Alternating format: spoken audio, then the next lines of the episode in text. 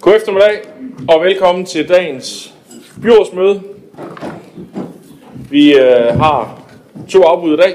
Det er Michael Harbøl, hvor vi vil Lindblad er med som øh, supplant, og det er Søren Heide Lambertsen, hvor det er Claus Sandfeldt, der er med. Så velkommen til jer. Og øh, vi er gået tilbage til at starte byrådsmødet med, med en sang, og nu har vi også fået en sang. Øh, det er et rundt. Vi skal lige tilbage i alle rutiner igen. Øh, og det er øh, Alex Sørensen, der har valgt nummer 359. Nu falmer skoven trint om land, så skulle vi ikke lige starte med den? Den tror jeg også, øh, byrådets forsanger han kan, Jørgen.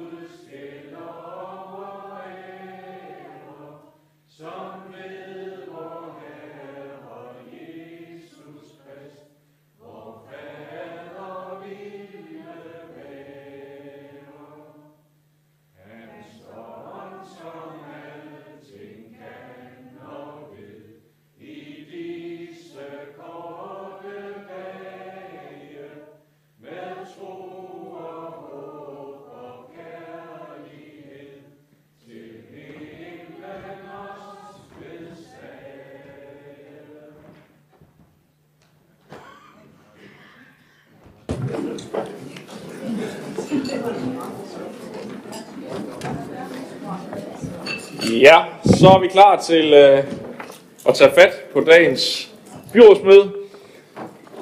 Første punkt hedder godkendelse af dagsordenen. Og der kan jeg lige komme med en enkelt bemærkning, øh, fordi at øh, sag nummer 3 er jo et medlemsforslag, så at sige, et forslag, som det konservative folkeparti har bedt om at få på dagsordenen. Det burde måske retligt have været det sidste punkt, hvis vi sådan skulle øh, følge de, øh, Øh, det, vi normalt gør, det kommer i enden af de, øh, af de andre sager, der er fremsat. Det er det så ikke øh, desværre blevet den her gang, men øh, må ikke med de bemærkninger, vi alligevel bare kan køre dagsordenen igennem, som den er fremsendt. Det er der i hvert fald ikke lige umiddelbart nogen, der reagerer over for, så det er det, vi gør.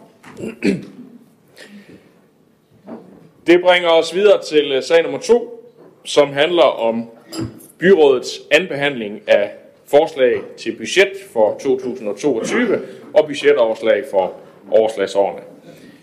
Der har byrådet den øh, første, første behandlet budgettet øh, den 6. september, og sidenhen har der været en række forhandlinger og indgået en budgetaftale mellem alle byrådets partier, og øh, derfor kommer vi så i dag, når vi skal stemme om budgettet, til at gøre det samlet og under et.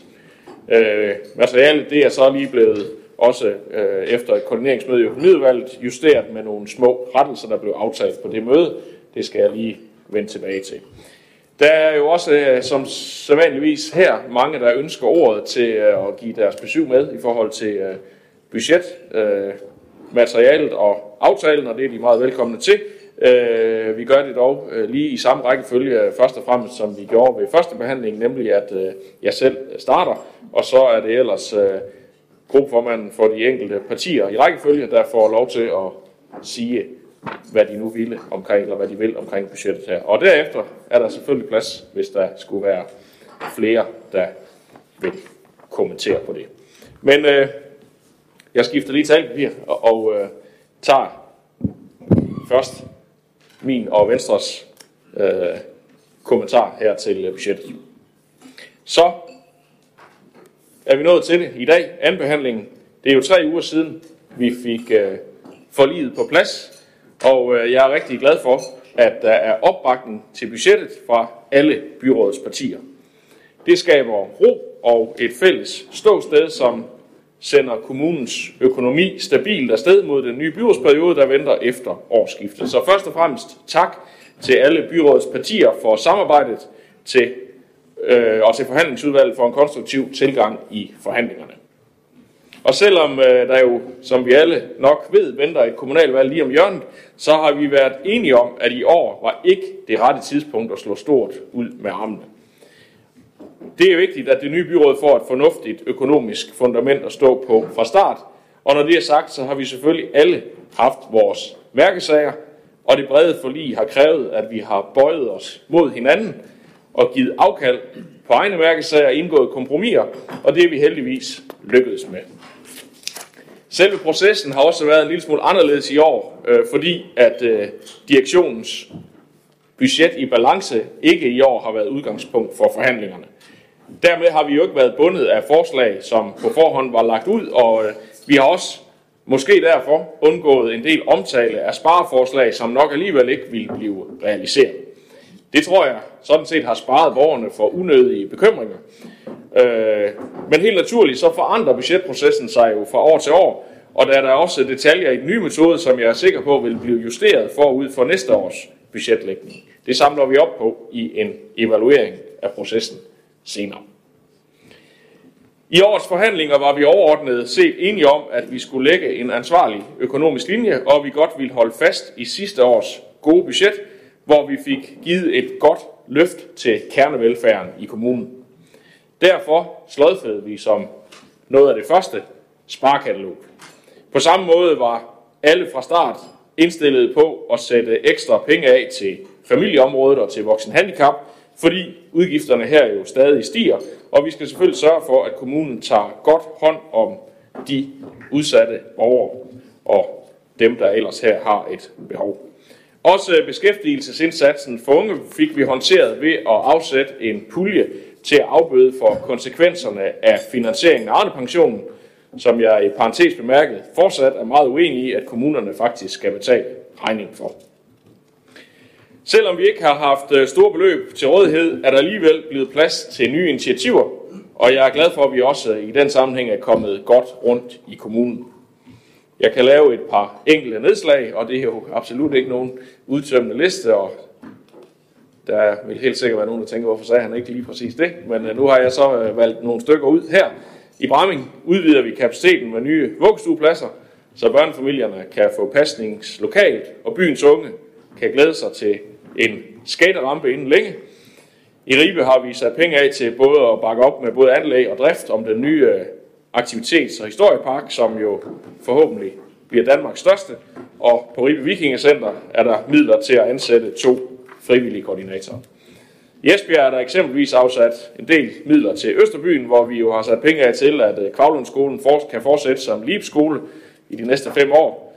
Øh, vi bakker op om den strategiske udvikling af Stengårdsvej, og vi har sat penge af til fortsat at støtte op om medvind i Østerbyen sammen med Lauritsenfonden. På det mere generelle plan får Education Esbjerg et tilskud på 3 millioner kroner til at videreudvikle på det fyrtårnsprojekt, der skal være et vartegn og markere Esbjerg i uddannelsesverdenen, og der er også midler til fortsat finansiering af driften. Det er et rigtig vigtigt initiativ, der peger ind i fremtiden. Vi har også sat en pulje af på 20 millioner til flere cykelstier, og i første omgang til medfinansiering af de stier, stier vi har søgt statslige tilskud til. Og faktisk fik vi jo siden budgetaftalen blev indgået meddelelse om, at der er bevilget statstilskud til at etablere den længe ventede cykelsti mellem Darm og Bramming, så det kommer vi til at kigge helt konkret på inden længe. Samlet set har vi i budgetperioden øh, nye anlægsinvesteringer for næsten 105 millioner kroner, og frem i 2024 og 2025 ligger der stadigvæk puljer på i alt 100 millioner. De penge er endnu ikke prioriteret til konkrete projekter og kan blive bragt i spil til kommende års, øh, kommende års budgetter. Egentlig var flere anlægsprojekter jo planlagt til 2022, men vi har valgt at udskyde anlæg for i første omgang 58 millioner, fordi priserne på byggematerialer simpelthen er så høje lige nu, at det vil være økonomisk. Øh, det er mest økonomisk forsvarligt og et udtryk for rettidig omhu lige at vente lidt. Det er også en forklaring på, at der ikke sker en hel masse nyt i det her års budget. Sidste år satte vi en klar bæredygtig retning i budgettet, og det ambitiøse grønne signal har vi også været enige om at bygge videre på i år. Konkrete tiltag er, at det eksempelvis koster 43 millioner at fastholde og udbygge diget ved Darm Tjerborg, så det også i fremtiden beskytter baglandet bedst muligt mod den forventede øgede vandstand. Og indsatsen mod klimaforandringerne kan vi jo ikke løfte øh, i kommunen alene. Øh, vi er enige om, at vi skal blive endnu bedre helt generelt til at engagere borgerne, Øh, så vi sammen arbejder frem mod målet om at blive CO2-neutrale i 2030. Mange af de store virksomheder har allerede taget et stort ansvar, og vi gør gerne en indsats for at bakke op om de små og mellemstore virksomheder i deres arbejde med de klimavenlige tiltag. Vi har brugt det sidste år på at finde den rigtige model og indgået partnerskaber med flere virksomheder. Det skal der så endnu mere fart på nu, er vi enige om. Der er selvfølgelig andre vigtige emner, jeg kunne trække frem fra budgettet, og jeg er sikker på, at øh, I andre også vil bidrage med hver jeres perspektiver på årets forhandlinger og budget. For mig er det vigtigt, at vi holder den gode linje fra sidste år, så vi fortsætter udviklingen i, at Esbjerg Kommune skal være et godt sted at leve, bo og arbejde. Som vi siger i Vision 2025, skal vi jo være den kommune, hvor hverdagen fungerer bedst, og i vores økonomiske beslutninger synes jeg netop, at vi prioriterer det gode liv for borgerne i alle faser af livet. Det gælder både nu og på den lange bane. Det er fuldstændig afgørende, at vi har en stærk og attraktiv kommune, når vi og når vi i budgettet i år ikke har så store armbevægelser, så er det fordi, at vi har det lange lys på. Vi har opgaver, der venter forud. Vi har også i årets budget masser af tanker og visioner, der peger fremad for vores kommune. Vi er i gang med en spændende branding-proces, hvor fire af Esbjergs markante spillere er gået sammen om at skabe en ny fortælling. Det gælder kommunen, Education Esbjerg, Esbjerg Havn og Business Esbjerg. Og med det projekt følger også investeringer, som skal markere Esbjerg på landkortet og forhåbentlig være med til at opfylde vores helt centrale ambition om at tiltrække flere borgere. Som et øh, en sidste bemærkning øh, vil jeg sige, at øh, det kom jo frem, øh, efter vi havde indgået aftalen, at øh, kommunerne øh, samlet set ikke overholdt øh, rammen, øh, som er aftalt imellem KL og regeringen. Vi har budgetteret i vores arbejde her efter de rammer, så vi i hvert fald har leveret på vores del af det, og det var faktisk en meget vigtig rettesnor undervejs i forhandlingerne. Hertil er ikke længere, øh, fordi det er det, vi skal overholde vores del af aftalen.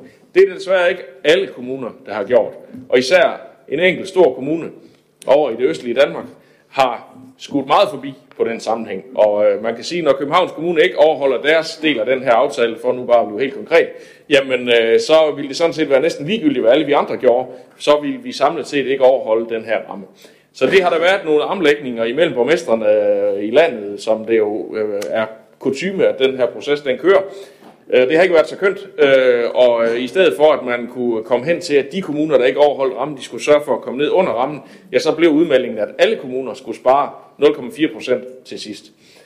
Det var ikke hverken rimeligt eller, eller, eller hensigtsmæssigt, men det har vi så rent teknisk håndteret ved, at vi udskyder nogle anlægsprojekter, mens vi i hvert fald her får godkendt budgettet, og så må vi jo se, hvordan situationen er, når vi kommer lidt længere frem vi vil i hvert fald ikke køre for stærkt lige når vi kører forbi fartkontrollen. Øh, og det er så det, vi ligesom har håndteret i den her sammenhæng. Nu må vi se, om vi så ikke kan rykke det frem, når vi kommer lidt længere ind. Jeg vil øh, runde mine indledende bemærkninger af med det, og øh, sige, øh, slutte af med at sige tak øh, for et rigtig godt forløb. Tak til, til øh, alle de dygtige folk fra den kommunale forvaltning, som har bidraget med gode, øh, relevante, og eller ikke, om de alle sammen har været relevante spørgsmål. Der har i hvert fald været gode svar øh, undervejs i processen, og hurtige svar, det er jo øh, en del af rammebetingelserne i det her. Det har været øh, som sædvanligt rigtig fint. Og tak til alle byrådets partier for et godt og konstruktivt øh, forløb øh, under budgetforhandlingerne. Så med det vil jeg give stafetten videre til øh, Jørgen Alkvist og Socialdemokratiet. Jørgen, så hvis du har varmet stemmen op, så vil jeg sætte mig ned. Værsgo. Og hvis, du lige, hvis I lige gider trykke på knappen, når I skal have ordet, så kan jeg nemlig nemmere lige give jer det. Sådan.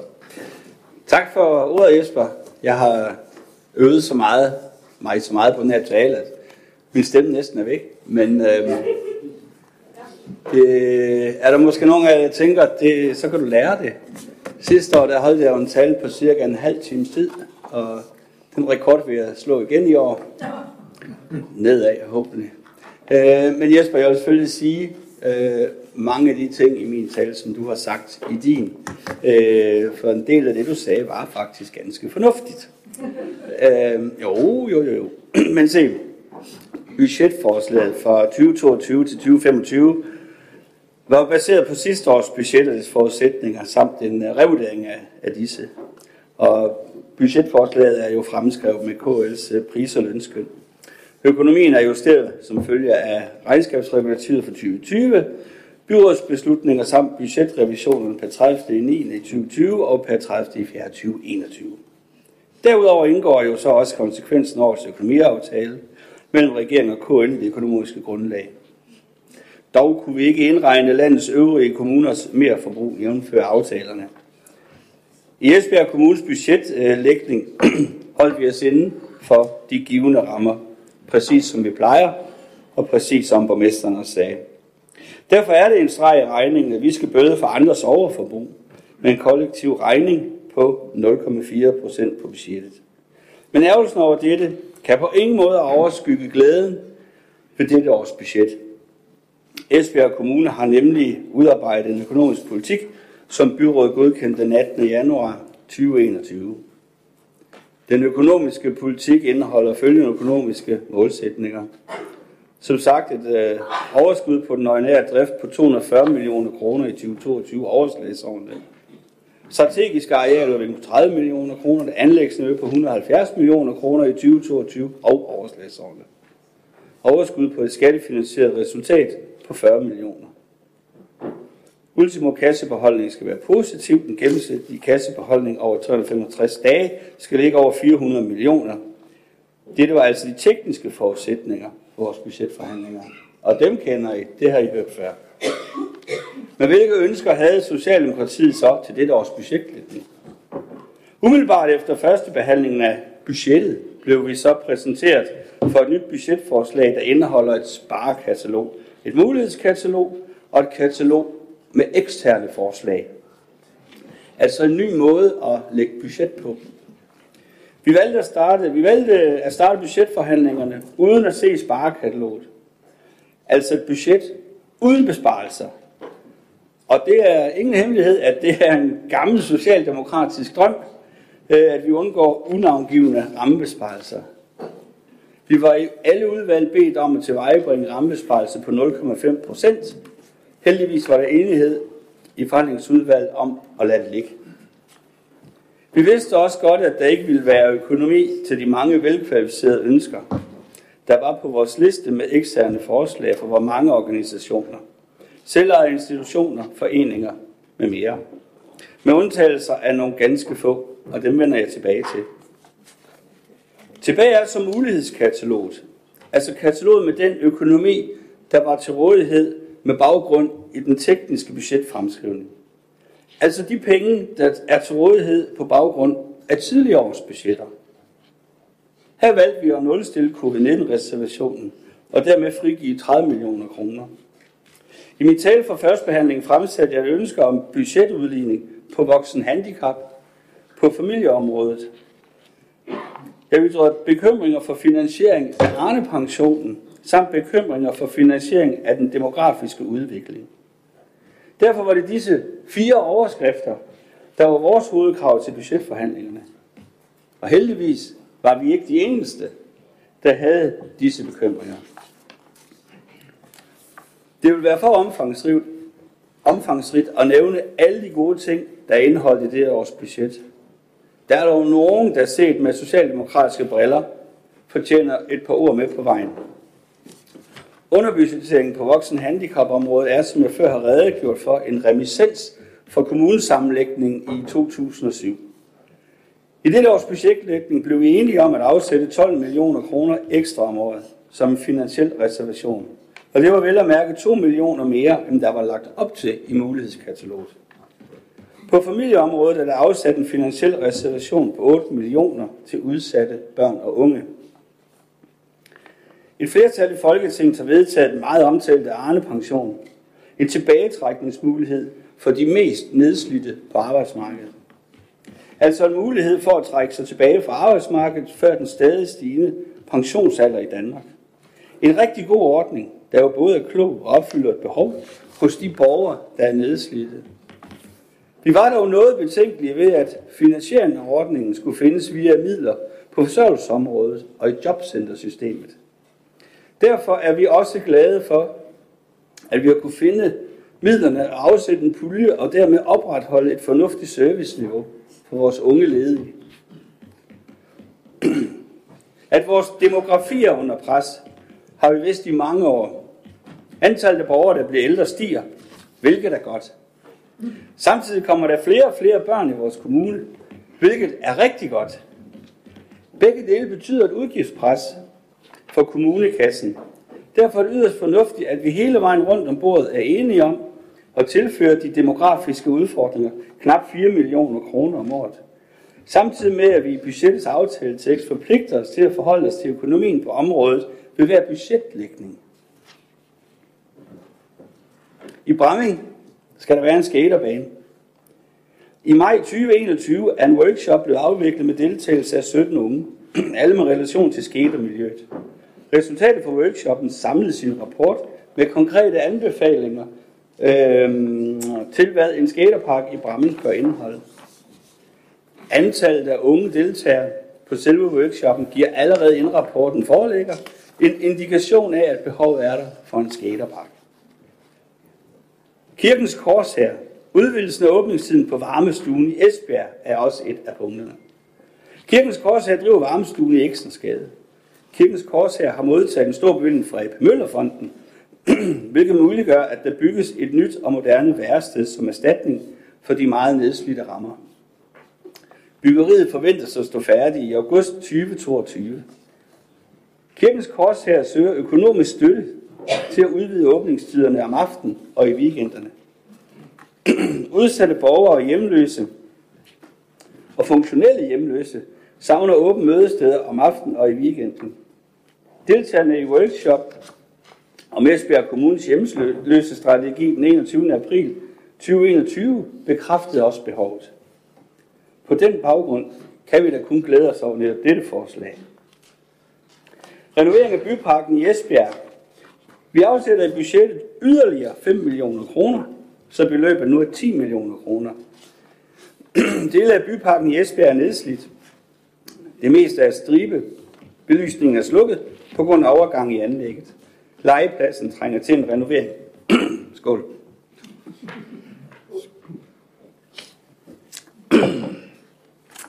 Amfiscenen bør også omlægges og udvides som beskrevet i konkurrenceprojektet, så der kan afholdes økonomiske bæredygtige arrangementer. Vi udvider med 24 øh, vuggestuepladser i Hunderup. Prognosen for de 0-2 års pladser i Bramming peger på, at der for 2022 mangler 35 0-2 års pladser i hele Bramming-området. Der er derfor behov for at etablere 24 vuggestuepladser. Disse placeres i Trollehulen i Hunderup. Så er der anlægstilskud til Ribe Aktivitets- og Historiepark. Konceptet med den nye aktivitets- og historiepark er Ribes historie og en park med plads til bevægelse og udvikling, uanset alder eller kunden. Parken skal være et sted, hvor folk vil komme ud, uden bys fra, for at have en dag med familien, fejre fødselsdag og tage endagsture med indhold skolebørn. Og skal kunne komme som en del af deres undervisning og kombineres med leg og læring. Rådgivnings- og aktivitetscenter for yngre demente. Projektets formål er at etablere et rådgivningsaktivitetscenter for borgere, som er ramt af demens og deres pårørende, kan så henvende sig anonymt uden forudgående visitation med henblik på at tilbyde en tidlig og behovsorienteret indsats, der øger inklusion og styrker livskvaliteten for personer med demens og deres pårørende. Seniorhus i Ribe på Seminariehuset.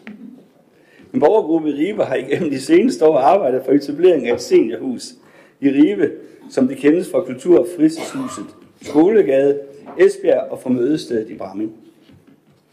Medlemmerne er beskrevet som seniorer, pensionister, efterlønsmodtagere og særligt udsatte ensomme.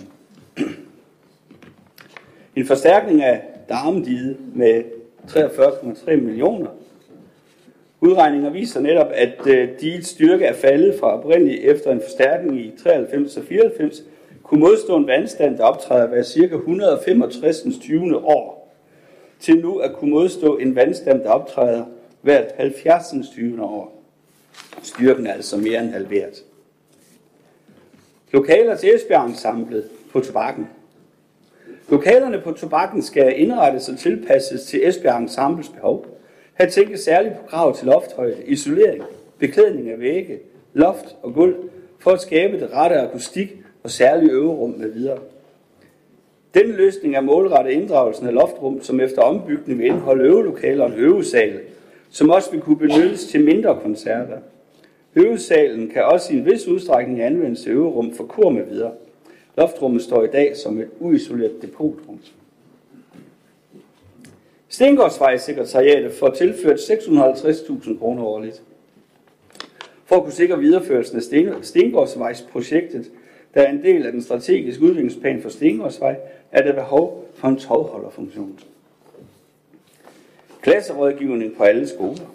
Esbjerg Kommune har investeret i forskning, som er lavet i samarbejde med UC Syd. Forskningen peger på et fortsat stort potentiale i metoden, som nu bliver videreudviklet til klasserådslægning for at støtte inklusion i folkeskoleklasserne i Esbjerg Kommune. Reduktion af ventetid til forebyggende indsats ved psykiatriteamet. Det sker ved opnummering med et årsværk. Hermed nævnt et øh, udpluk af indholdet fra dette års budget. Slutteligt er der kun tilbage at sige øh, stor tak til jer alle i forhandlingsudvalget for et godt og konstruktivt samarbejde. Samt en stor tak til alle i den kommunale administration for tilvejebringelse af materialer til budgetbehandling. Herunder en særlig tak til Lene og alle i økonomi. Og en stor tak til direktionen for udvist tålmodighed i forbindelse med vores politiske forskelligheders bestræbelser på at få livremmen til at nå hele vejen rundt. Sidst, men ikke mindst, en stor tak til den socialdemokratiske byrådsgruppe, som altid har et kritisk og konstruktivt arbejde med budgettet for øje. Og med disse bemærkninger kan Socialdemokratiet stemme for anden behandling af budgettet. Tak. Tak for det. Så er det uh, Olfer Krog, Dansk Folkeparti. Sådan. Tak for det. Optakten til dette års budgetforhandlinger, det var anderledes end de foregående år, hvor forhandlingsudvalget fik udleveret direktionens budget i balance som forslag til en balance mellem indtægter og udgifter. Sådan blev det ikke i år, hvor forhandlingsudvalget i stedet fik tre kataloger som udgangspunkt for forhandlingerne, nemlig et sparkatalog, et mulighedskatalog og et katalog med eksterne forslag. Da vi startede forhandlingerne, blev det oplyst, at der var færre frie midler til forhandling end tidligere oplyst. Derfor blev medlemmerne af forhandlingsudvalget hurtigt enige om at se bort fra både egne ønsker og sparekataloget, som i det oplæg gik ud på at spare 0,5 procent øh, i alle forventningsområder, hvilket vil betyde serviceforringelser, som ingen kunne gå med til. Ved efterfølgende gennemgang af mulighedskatalog og kataloget med eksterne forslag var der mange ting, forhandlingsudvalget gerne havde givet tilskud til, eller havde, eller havde forlængt aftaler med. Men det var der desværre ikke økonomi til.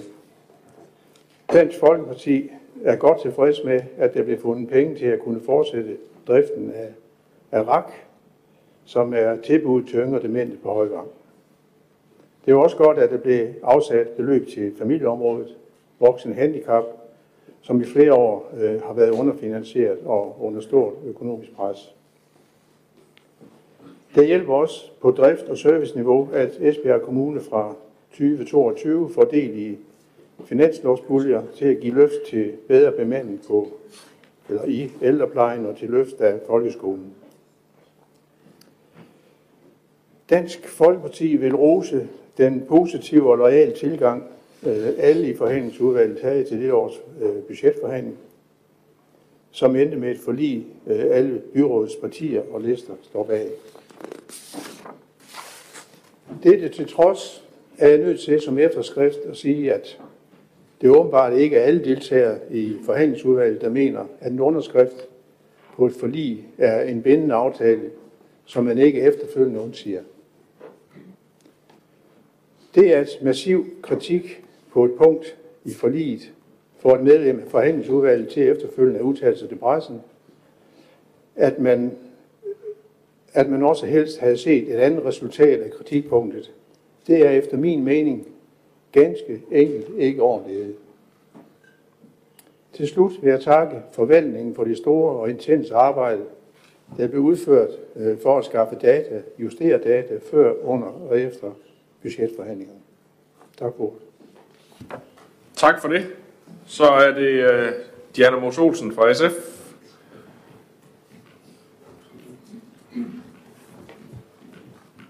Tak for det. Ja, igen i år, der lykkedes det os jo i fællesskab at indgå et budgetforlig for vores kommune, og det er endda et budgetforlig uden besparelser. Det er der også rigtig mange, der allerede er glædet sig over. Men for mig så tror jeg faktisk, det er første gang, jeg har oplevet, at der ikke bare har været en, en mindre besparelse på enkelte eller faktisk alle områder. Så det er super glædeligt, at der til næste år er ro på den kommunale service.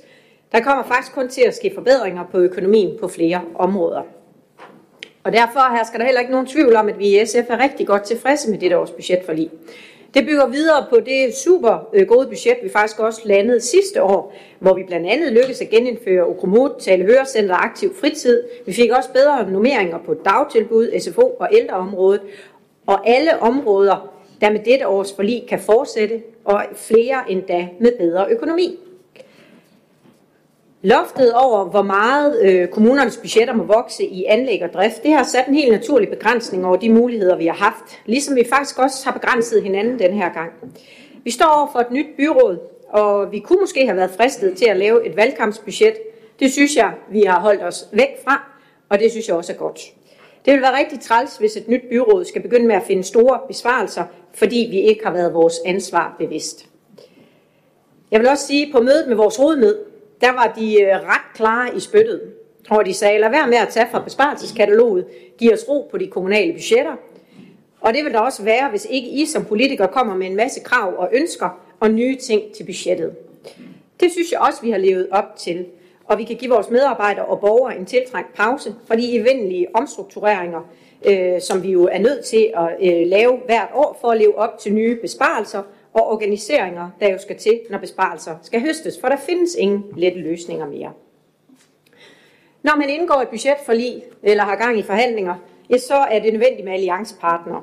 Og det har det også været på flere områder i år, og jeg vil sige, at allerede ved første behandling, der må man jo så konstatere, at Radikale og SF havde en del sammenfald i vores taler, og det har vi da også nyt godt af i forhandlingerne.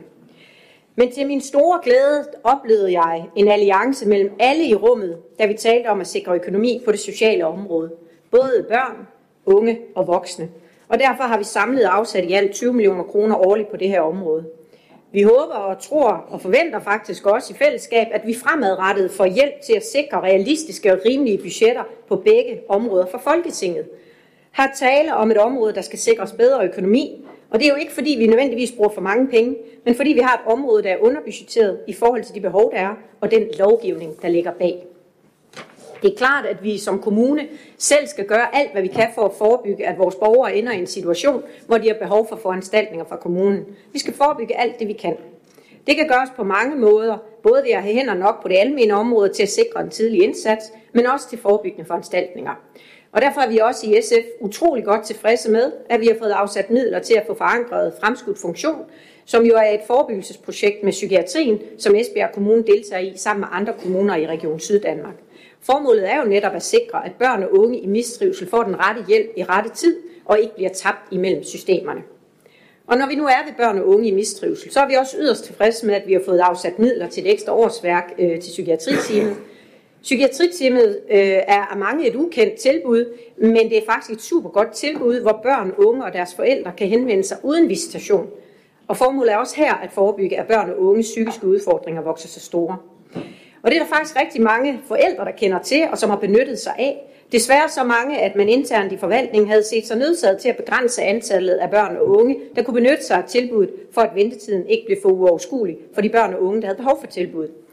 Det betød desværre, at børn fra 11 til 13 år ikke var omfattet af tilbuddet, og allerede da sagen kom i børne- og familieudvalget, der var vi alle sammen enige om, at det her det var ikke nogen god løsning. Og disse midler Øh, med de her midler, vi nu har fundet, ja, der er ventetiden reduceret, og alle børn og unge kan nu være omfattet af tilbuddet. Men der kunne selvfølgelig godt være behov for flere midler til den her forebyggende indsats, men, men vi er godt tilfredse for nu. Skoler og dagtilbud, de er også blevet prioriteret ved det her års budget. På skoleområdet, ja, der er der afsat midler til at fastholde LIBS på Gravlundskolen, så vi fortsat kan sikre den fantastiske udvikling, som skolen har gang i. Vi har også fået sikret midler til klasserådslagning, så vi kan netop sætte ind i de klasser, hvor, udfordringer, hvor der er udfordringer eller en stigende mistrivsel. Og på trods af, at de statslige midler, vi får til et løft af vores folkeskole, nu udbetales via bloktilskuddet, ja, så har vi alligevel fastholdt, at samtlige af de 15,9 millioner kroner, de udbetales direkte til vores skoler. I SF havde vi jo ønsket at få afsat en pulje til frihedsforsøget. Det lykkedes ikke, men der kan man så sige, at de 15,9 millioner her, de tilfalder skolerne, så de kan så benytte til området, øh, hvis det giver mening for dem. De samles ikke i en pulje, men kommer direkte ud til den enkelte skole, der så i frihedens ånd selv kan bestemme, hvordan de skal anvendes. På dagtilbudsområdet der afsatte vi et stigende beløb til bedre normeringer i budgetperioden ved sidste års forlig. Og de er også fastholdt for nuværende, ligesom der også her tilføres statslige midler til bedre normeringer. Så også her får vi øh, flere tiltrængte hænder, nu kan udfordringen så måske ende med blot at sikre, at vi har nok pædagoger at ansætte, men det er så en anden problemstilling. I SF er vi også super tilfredse med, at vi nu med budgetforliget har aftalt at få lavet prøvehandlinger til en øget brug af skov- og naturbørnehavetilbud. Jeg har allerede fået flere øh, positive tilkendegivelser fra daginstitutioner, der hellere end gerne vil være med. Og vi håber, at det ender med at kunne være et fast tilbud til alle børn i vores kommune. Men med det budgetforlig starter vi, og vi kan passende både se det som et pædagogisk fantastisk tilbud, samtidig med, at det kan hjælpe os i forhold til kapaciteten. Vi mangler faktisk allerede pladser flere steder i vores kommune, hvor flere børn og flere forældre jo vælger institutionerne til, og det giver et pres på vores pladser. Vi har med forliget øh, ligeledes øh, fortsat den gode praksis, vi længe har haft med at være enige med hinanden om at afsætte midler til demografi, altså til de flere ældre børn og unge, der kommer, så velfærdsområderne ikke udhules. I mange år er vi faktisk ikke blevet kompenseret for demografien, og har således selv skulle finde besparelser på andre områder for at dække denne udgift.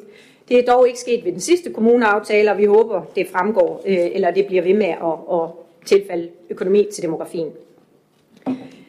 I SF har vi tidligere kæmpet for, at vi skal afdække behovet for nødherberg i vores kommune. Det lykkedes vi faktisk med ved sidste års budgetforlig, men undervejs i dialogen med vores frivillige foreninger på området, udsatte rådet med videre, der blev vi klogere på problemstillingen, og de fortalte, at det, der var et størst behov for at ønske om, det var flere aften- og weekendåbninger. Det er her ensomheden og tristheden er størst, og derfor er vi også super tilfredse med, at vi lykkedes med en udvidelse af Kirkens Korsærs varmestue, at få den med i budgettet, så det netop er en mulighed.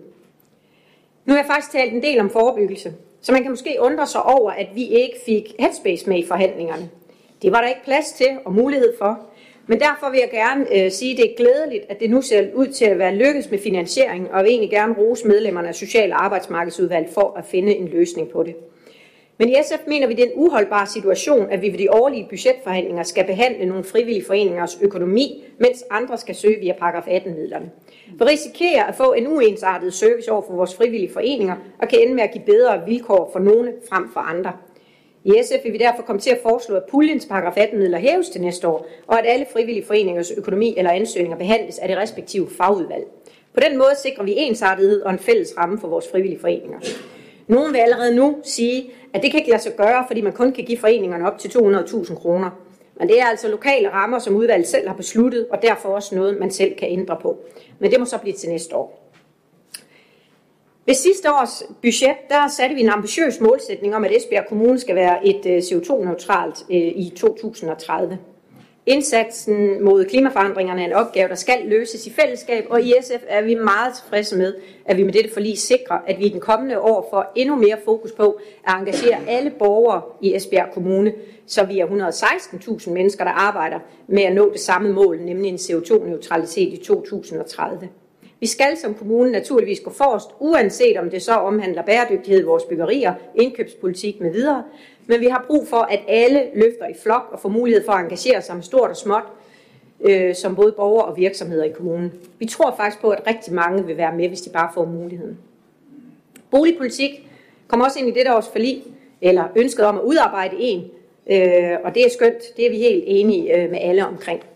Ros til enhedslisten for at rejse det som et ønske, og vi er uden tvivl helt på linje med enhedslisten i forhold til vigtigheden af, at den blandt andet også skal indeholde visioner og efterfølgende handlinger for at sikre, at vi har gode boliger i hele vores kommune, som er til at betale.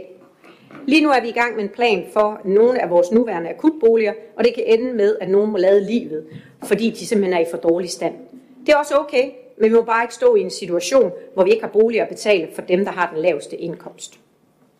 Også på anlæg har vi været begrænset, og vi har ønsket at gemme en del af midlerne ud i årene til et nyt byråd. Men det glæder øh, os nu alligevel, at vi har fået afsat en ekstra pulje til cykelstier, der blandt andet skulle medfinansiere de projekter, vi har søgt statstilskud til. Undervejs har det så vist sig, at vi alene har fået midler til den ene af de tre ansøgte områder, og det efterlader os med en uløst situation, blandt andet ved Nørrebrogade, og den forventer vi naturligvis, der kommer en løsning på, for det er efter vores mening en hastesag, der skal løses inden udbygning af parkeringshuset sker. Ellers er vi super godt tilfredse med, at vi nu har fast en ramme for de store velfærdsområder.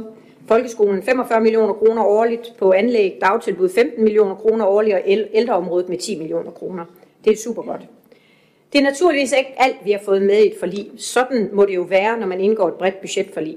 Men afslutningsvis vil også jeg tak for det gode samarbejde og den gode vilje, der har været i forhandlingsudvalget, ligesom også forvaltningens store arbejde undervejs fortjener en tak. Jeg stopper på nu. Tak for ordet. Selv tak. Så er det Henrik Valø, borgerlisten. Jeg nåede ikke at trykke. Nej, men jeg lykkes. Jeg kan godt styre det i dag. Så. Nej, det er godt. Det lykkedes. Vi kom også i år i mål med budgettet for perioden 2022 til 25. Jeg vil gerne sige, at det er meget længe siden, jeg har haft en så god mavefornemmelse efter, efter en budgetforhandling, som jeg har haft den her gang. Det er rart at kunne afslutte sin byrådstid med et budgetforlig, som i høj grad har været båret af fornuftige beslutninger, gode konstruktive forhandlinger og meget få store armbevægelser. Men alt i alt et budget, som afspejler, at vi skal agere som fornuftige politikere og vise økonomisk ansvarlighed. Dertil vil jeg nævne, at forhandlingerne og selv budgetforliget var hurtigt overstået ganske få dages arbejde for os. Stemningen var god. Vi ville stort set alle sammen det samme, nemlig holde budgettet i ro. Og øh, lidt præget af det forestående kommunalvalg var det nu nok. Jeg vil særligt øh, fremhæve følgende resultater. Vi besluttede, at der ikke skulle øh, gennemføres besparelser. Det var vigtigt, ikke bare for borgerlisten, men for os alle. Det var nok det vigtigste mål, vi havde. Vi afsatte en pulje på 4 millioner til imødegåelse af Arne-pensionen. Det vil sige, at vi fik lokalt afbødet nogle af de konsekvenser på, på beskæftigelsesområdet, som en række aftalepartier har lagt ud over kommunerne. Jeg tror, vi især i Social- og Arbejdsmarkedsudvalget er glade for, øh, for denne del af budgetaftalen. Det er overordentligt frustrerende, at vi på beskæftigelsesområdet er så styret af centrale beslutninger, som rammer de unge. En målgruppe, vi i Esbjerg gerne vil gøre så meget som muligt for. Når aftalepartierne i øh, Folketinget træffer dårlige beslutninger, så er vi nødt til at lappe på det lokalt. Det er ikke rimeligt, men her er bare meget nødvendigt, så er jeg selvfølgelig meget tilfreds med, at I andre var med på det. Det sociale område på både voksne og børneområdet er udfordret økonomisk. Det har I ligesom hørt før. Det er noget, vi alle ved, og vi har drøftet et utal af gange både i fagudvalgene og i byrådet gennem især det sidste års tid. Jeg er meget glad for, at vi fik afsat i hvert fald nogle penge til de to områder. Desværre kom vi jo på dette område slet slet ikke i mål, og fik altså ikke afsat så mange penge, som vi egentlig havde håbet på og har brug for på området. Men det blev dog til en håndtrækning til områderne, som er vigtige. Vi havde bedt forvaltningen om at sende et realistisk budgetforslag frem. Et budgetforslag, som beskrev, hvor mange penge, der reelt var brug for på voksenområdet. Det gjorde de, men vi fandt bare ikke penge. Vi havde dem ikke. Så kan man sige, at løs problemet fik vi ikke helt. Områderne er fortsat underbudgetteret, så også her venter en opgave for det nye byråd. Jeg er jo glad for, eller vi kan måske også sige en lille smule imponeret over for den udvikling, der trods alt har været i byrådet omkring forståelsen for det vanskelige sociale område. Jeg har med glæde noteret mig, at vi i byrådet nærmest har bevæget os fra at skyde med skarp mod en forvaltning, til at vi nu alle, efter vi har fået mere indblik i vanskelighederne med at drive disse store områder, også har forstået, hvad det her egentlig handler om.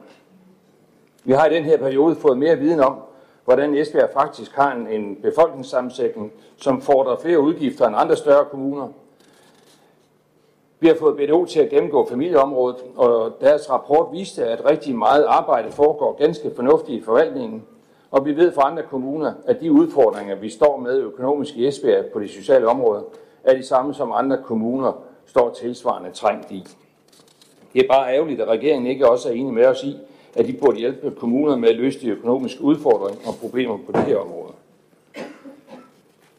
Så vil jeg egentlig gerne sige tak til, øh, øh, til Social- og Arbejdsmarkedsudvalget for at holde fanen højt de sidste år, og ikke gå på kompromis med, at de svageste borgere skal have det hjælp, de har brug for.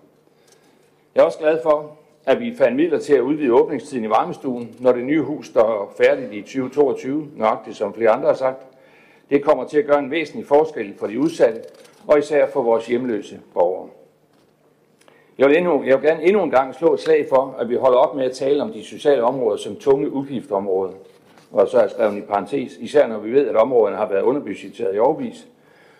Øh, lad os i stedet tale om dem som velfærdsområder, vi gerne investerer i, fordi vi ønsker at tilbyde alle borgere med handicap og udsathed et, et værdigt og ligeværdigt liv i Esbjerg Kommune. Det er vel ikke så mærkeligt, at handicappede og udsatte øh, ofte føler sig som byrde i vores kommune, når vi evigt og altid taler om, hvor dyrt det er, og de er. Det skal vi holde op med.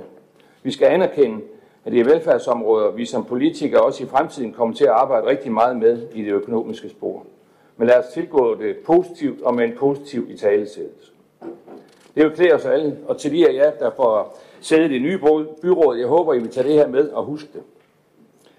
Jeg kunne nævne rigtig mange andre ting øh, i forliget, men samlet set vil jeg egentlig bare sige, at jeg er ganske godt tilfreds med vores arbejde. Så vil jeg gerne benytte lejligheden til at sige tak til byrådet, primært dem, der har siddet med i forhandlingsudvalget de sidste fire år, for et godt samarbejde omkring budgetarbejdet i de år. Vi har haft mange svære diskussioner, masser af ævl og kævl, og i min verden helt uretmæssige angreb på forvaltningen, og i øvrigt også adskillige andre uhensigtsmæssigheder i den her byrådsperiode. Noget vi alle godt kunne have været for uden, og i hvert fald så kunne borgerne godt have undværet at være vidne til det. Forløbet øh, efter at budgetarbejdet var gjort færdigt og underskrevet alle, og hvor en bestemt sag dukkede op i og fik pressens bevågenhed, det forløb var særdeles uskyndt og helt imod de principper og aftaler, vi normalt har med hinanden. Nogen havde til synligheden en usædvanlig dårlig hukommelse, og her var det jo korttidshukommelsen, der ligesom svigtede. Men lige præcis budgetarbejde, budgetforhandlingerne har jeg altid oplevet som overordentligt konstruktiv, ordentlig og med tanke for borgerne. Det har været noget, man faktisk godt kunne finde sig godt tilpas i. Det er som om, at når vi går ind i det rum, eller vi går ind i et rum med en seriøsitet, som giver resultater og til slut også enighed. Her bøjer alle sig mod hinanden. Måske vi også kunne have haft denne tilgang i andre sammenhænge. Det kunne nok være med til, at den her byrådsperiode havde været betydeligt mere konstruktiv, rummelig og rar at være i, både for forvaltninger og politikere. Jeg vil gerne bemærke, at jeg overhovedet ikke ville have undværet de sidste fire år. Jeg siger bare, at de kunne have været anderledes. Jeg kommer måske til at savne det her sted af vores arbejde, men jeg ved det ikke endnu. Men som sagt, tak for et godt budgetarbejde i år. Og inden jeg helt slutter, så vil jeg naturligvis også sige tak til både direktionen, forvaltningerne og til medarbejderne der. I har nøjagtigt som altid både før, under og efter budgetforhandlinger haft en stor opgave. I år en lidt anderledes opgave end tidligere, men I har løst den, og det vil jeg gerne her med tak kvittere for. Tak for en god indsats, og tak for ordet. Tak for det. Så er det mig, Britt André Andersen fra det konservative Folkeparti. Jamen tak for det. Man kan ikke ligefrem sige, at dette års budget er et drømmebudget for os konservative, da der ikke er ret mange nye udviklingstiltag, der peger ud i fremtiden. Vi fik lappet på nogle af de kritiske huller på voksenhandicapområdet og børnesocialområdet, og det var selv sagt vigtigt for os at forsøge at gøre noget ved. For det konservative Folkeparti har det været afgørende at holde budgetterne i ro og udvise økonomisk ansvarlighed. Vi har stort set kun sagt ja til absolut nødvendig videreførsel af diverse indsatser, blandt andet på psykiatriområdet og inden for forebyggelsesområdet. Og det er vi sådan set godt tilfredse med. Overordnet set har det været et lidt svært budget, og undervejs har vi også fra konservativ side måtte overveje, om vi skulle gå med eller ej. Det konservative Folkeparti har siddet med ved forhandlingsbordet og undervejs haft stort fokus på den økonomiske ansvarlighed, som jeg også nævnte tidligere.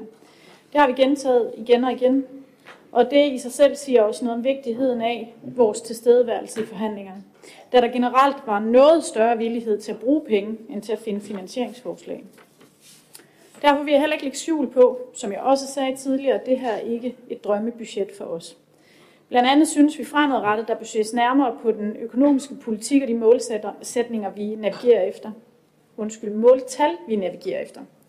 Gennem øh, de sidste perioder øh, har, der, har vi taget voldsomt på kassebeholdning, og det er efter min mening noget, vi bliver nødt til at kigge på, så vi kan ruste Esbjerg Kommune bedre til fremtidens udfordringer. Nu er det konservative Folkeparti med i dette budget og tager det ansvar. Men jeg vil også godt understrege vigtigheden af, at vi netop får lavet en grundig drøftelse, eller får taget en grundig drøftelse i den fremadrettede økonomiske politik. Og så håber jeg, at når vi ser ind i næste periode, øh, at partierne også vil være villige til at finde nødvendige besparelser, hvis der skulle opstå et scenarie, hvor vi kommer til at forholde os til den del. Og det er netop her, min bekymring ligger. Generelt har vi haft nogle gode forhandlingsdage, gode og ordentlige drøftelser, og jeg vil rigtig gerne sige tak til mine kollegaer for et fint samarbejde i processen. Derudover så vil jeg selvfølgelig også rette en tak til de forskellige forvaltninger for velvilligt at svare på vores mange spørgsmål, og direktørerne for at stille op, når det har været nødvendigt. Det konservative Folkeparti har holdt ambitionsniveauet meget lavt i det her års budget. Øh, vi ønskede ikke at bidrage til en forbrugsfest. Men vi er særlig glade for, at følgende punkter kom med, som vi fra konservativ side øh, har haft et fokus på.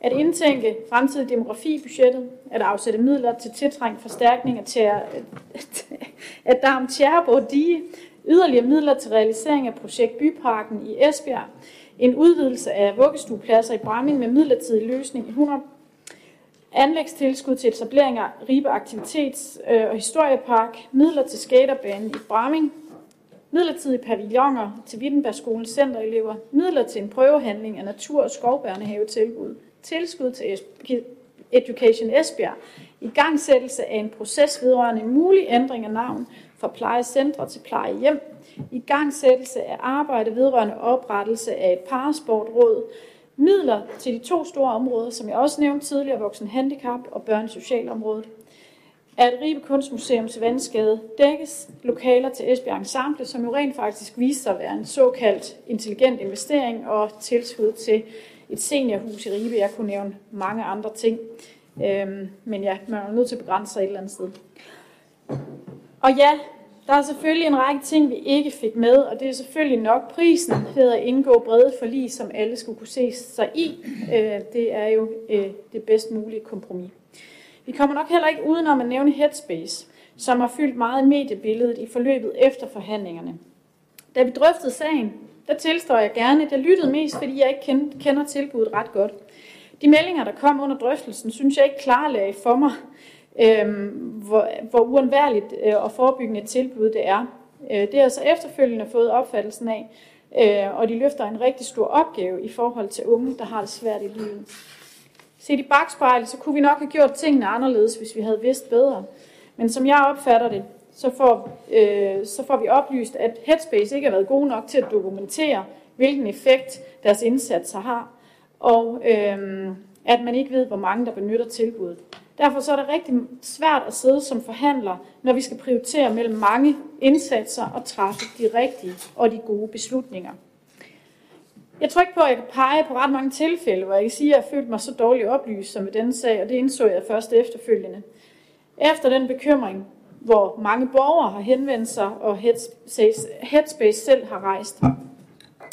Vi fandt dog sammen en løsning på, hvordan vi kan sikre Headspace øh, forhåbentlig fortsat har deres virke i Esbjerg. og Det vil jeg da også rette en tak til Social- og Arbejdsmarkedsudvalget for at have fundet en god løsning på. Det synes jeg er godt, men processen den har nok ikke været den kønneste. Men kort opsummeret, så har vi landet et budget, som vi i dag tilslutter os her ved anden behandling. Tak for det. Så er det Anne-Marie Geisel Andersen fra det radikale venstre. Tak for det. Ja, så fik vi landet sidste budget i den byrådsperiode. Og i radikale venstre valgte vi som alle øvrige gange at blive ved bordet. Det har som sagt ikke været et budget, hvor der har været mange midler at uddele, og der var desværre heller ikke midler til at få lukket hullerne helt på de store velfærdsområder, familieområdet og voksenhandicap.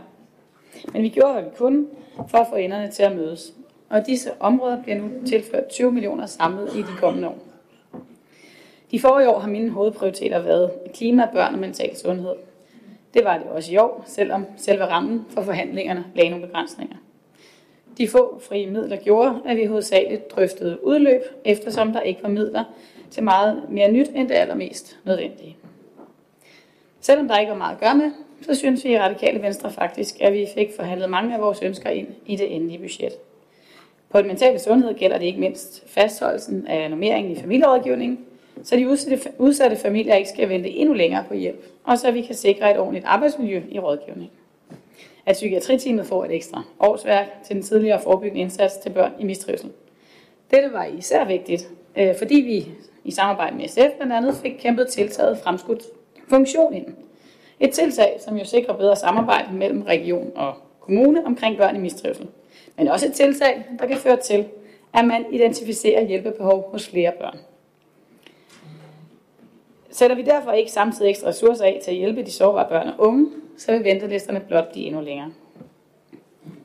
Klasserådslagningen fortsætter også, også selvom det kun lykkedes os ligeledes i godt samarbejde med SF at sikre midler til selve koordinatorfunktionen. Det betyder, at skolerne fortsat kan benytte tilbud, men også at de selv må lægge midler til.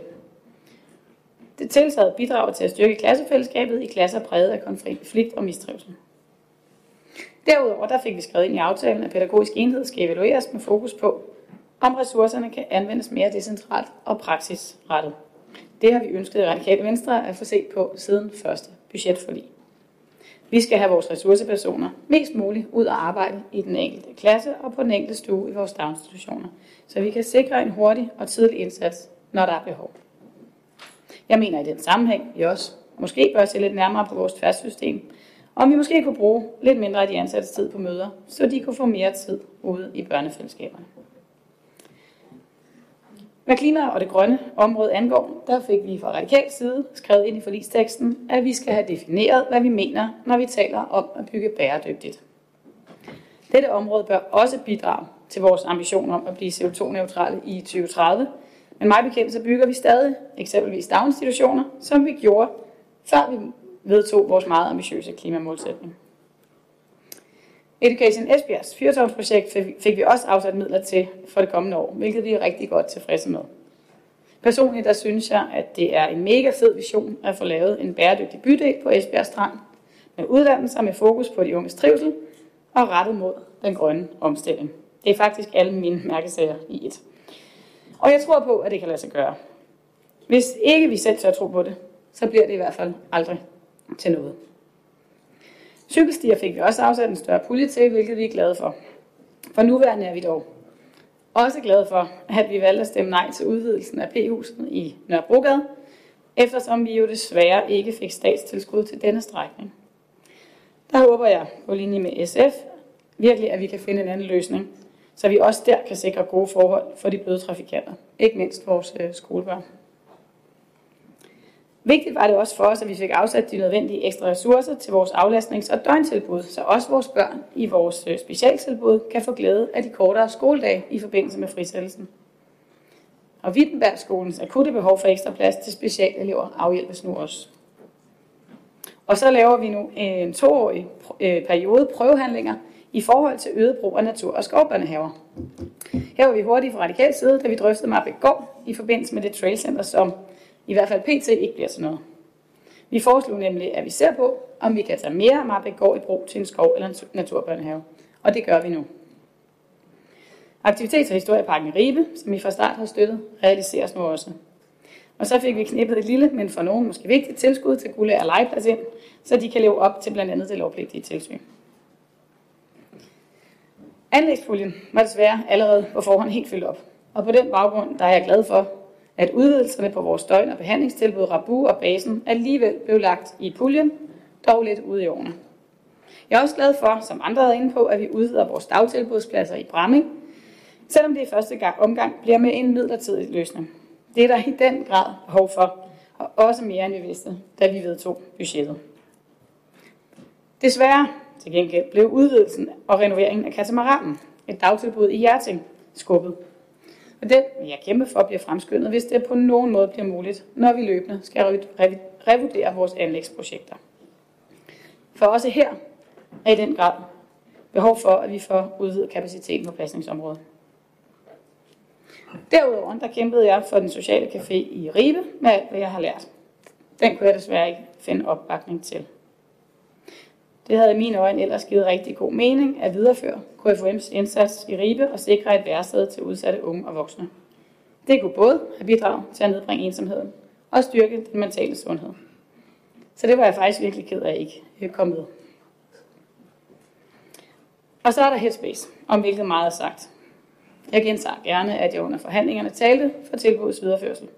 Men også, at der ikke var meget at argumentere med, da vi fik oplyst, at Headspace ikke har været så gode til at dokumentere deres indsats. Det er vi nu ved at råde bod på i Social- og Arbejdsmarkedsudvalget, hvor vi i morgen formentlig, forhåbentlig, finder de første 250.000 kroner. Jeg er endnu ikke helt sikker på, om vi har fundet midler nok til at tilbyde overlever, eftersom det på sidste møde ikke lykkedes at finde Socialudvalgets opbakning til, at vi også skal til gode Headspace i forbindelse med den kommende tildeling af paragraf midler. Men jeg håber stadig på, at det vil lykkes. Sidst så er der Arne-pensionen, øhm, som jeg heller ikke var meget for, på linje med borgmesteren, at vi skulle finansiere i et øh, kommunalt budget. Regeringen burde i mine øjne selv have fundet penge, i stedet for at sende regningen videre til os i kommunerne. For nu medfører det besparelse her i Esbjerg, hvad enten det så er på ungeindsatsen eller på andre områder. I Radikale Venstre kunne vi kun være med til at bruge penge øh, på dette øh, område, hvis der også bliver afsat midler til tiltag, som peger fremad. Det gælder ikke mindst for børneområdet generelt, og for børn i mistrivsel. Og her oplevede vi som sagt, at vi fik rigtig meget med, og en del af det som sagt i godt samarbejde. Jeg har dog stadig en bekymring, og den ligger i udmyndningen af Arne-puljen, altså de midler, vi afsatte til at afbøde regeringens øh, besparelser. I morgen der skal vi drøfte dette i øh, Social- og Arbejdsmarkedsudvalget, hvilket i sig selv bekymrer mig lidt. For det er næppe nogen hemmelighed, at vi i udvalget tidligere har, haft, øh, har været rygende uenige om, hvordan vi skulle lande, ikke mindst budgetbesparelser. Og netop derfor der talte jeg for, at puljen skulle have været udmyndet i forligskredsen. Sådan blev det ikke. Jeg har endnu ikke besluttet, hvad jeg gør i morgen, men det bekymrer mig, at man lægger op til at spare alle eksterne projekter væk. Bortset fra karateprojektet, hvor 12 pladser koster 1 million kroner. Og jeg mødes stadig den faglige begrundelse for indstillingen. Men opsamlet, der synes vi i Radikale Venstre, at vi fik så mange ting igennem i forhandlingerne, at vi var nødt til at blive ved bordet. Og derfor stemmer vi i dag for budgettet. Og så vil jeg bare gå lige til sidst sige om processen, at øh, jeg har også været fortæller for, at vi politikere kom lidt mere ind over, så det ikke udelukkende var forvaltningsoplæg, der dannede udgangspunkt for budgetforhandlingerne. For sådan et oplæg begrænser nemlig i praksis det politiske handlerum. Og derfor der er jeg glad for, at vi nu starter med et blankt stykke papir. Og så er det også politikere, der byder ind med, hvad vi finder væsentligst at prioritere, ligesom vi er valgt til. Selvom der i processen måske stadig er plads til forbedring, så håber jeg, så håber jeg at vi vil fortsætte ud af den vej. Tak. Tak for det. Så er det Søren Øjs, enhedslisten. Se om jeg kan gøre det herfra. Det. Det kunne du. Sådan. Fantastisk. Nå, men øhm, jeg ved, at I alle sammen sidder med en anden forventning om, at øh, der kommer et eller andet anderledes. Måske endda en lille smule morsomt herfra. Det har været lidt en udfordring den her gang. For det første er det altså meget nemmere at skrive en god tale, kreativitet eller ej, hvis enhedslisten ikke er med i budgetforlidet. øhm, så det husker jeg lige til næste år, hvis øh, jeg får lov til at være med. Så tager vi den derfra. Øh, I har alle sammen fået udleveret en eller flere brikker. Også øh, herom bagved. Og det er sjovt nok brikker til et puslespil. Det store budgetpuslespil. For der er altså, det er altså noget af et puslespil, der skal gå op, og det dur ligesom ikke, hvis der mangler for mange brikker. Jeg og enhedslisten vil have én ting. Mig, og de konservative vil have det stik modsatte. Og, øh, og borgmesteren sidder med de fire hjørnebrikker. Så kan I selv regne ud, hvor bøvlet det er. Vi fik faktisk ret hurtigt samlet kanten af puslespillet, næsten hele vejen rundt. Og begyndte så så småt at få brikkerne til selve tegningen på budgettet på plads. Nogle gange blev der klippet lidt i brikkerne, så de passede bedre. Det giver ikke det pæneste billede, men til gengæld et billede, alle er enige om, hvad forestiller. I enhedslisten havde vi to store brikker med til bordet, og vi er derfor super glade for, at det lykkedes at sætte boligpolitikken højt på dagsordenen. At vi som kommune skal have udarbejdet en egentlig boligpolitik, ser vi som helt afgørende for det fremadrettede arbejde, ikke mindst i forhold til bosætning og Vision 2025. Som kommune skal vi kunne tilbyde boliger til alle. Hvad enten man gerne vil bo til leje, og man vil bo i centrum af Esbjerg, eller elsker det lidt fredeligere liv i en af vores mange mindre byer. Så skal en kommune af Esbjergs størrelse kunne tilbyde det hele. Og også boliger på vandet. Ligesom vi også skal kunne tilbyde billige boliger i forskellige størrelser. Derfor er vi også rigtig glade for, at det lykkedes at få de andre partier med på, at der skal kigges på kriterierne for tildeling af grundtilskud.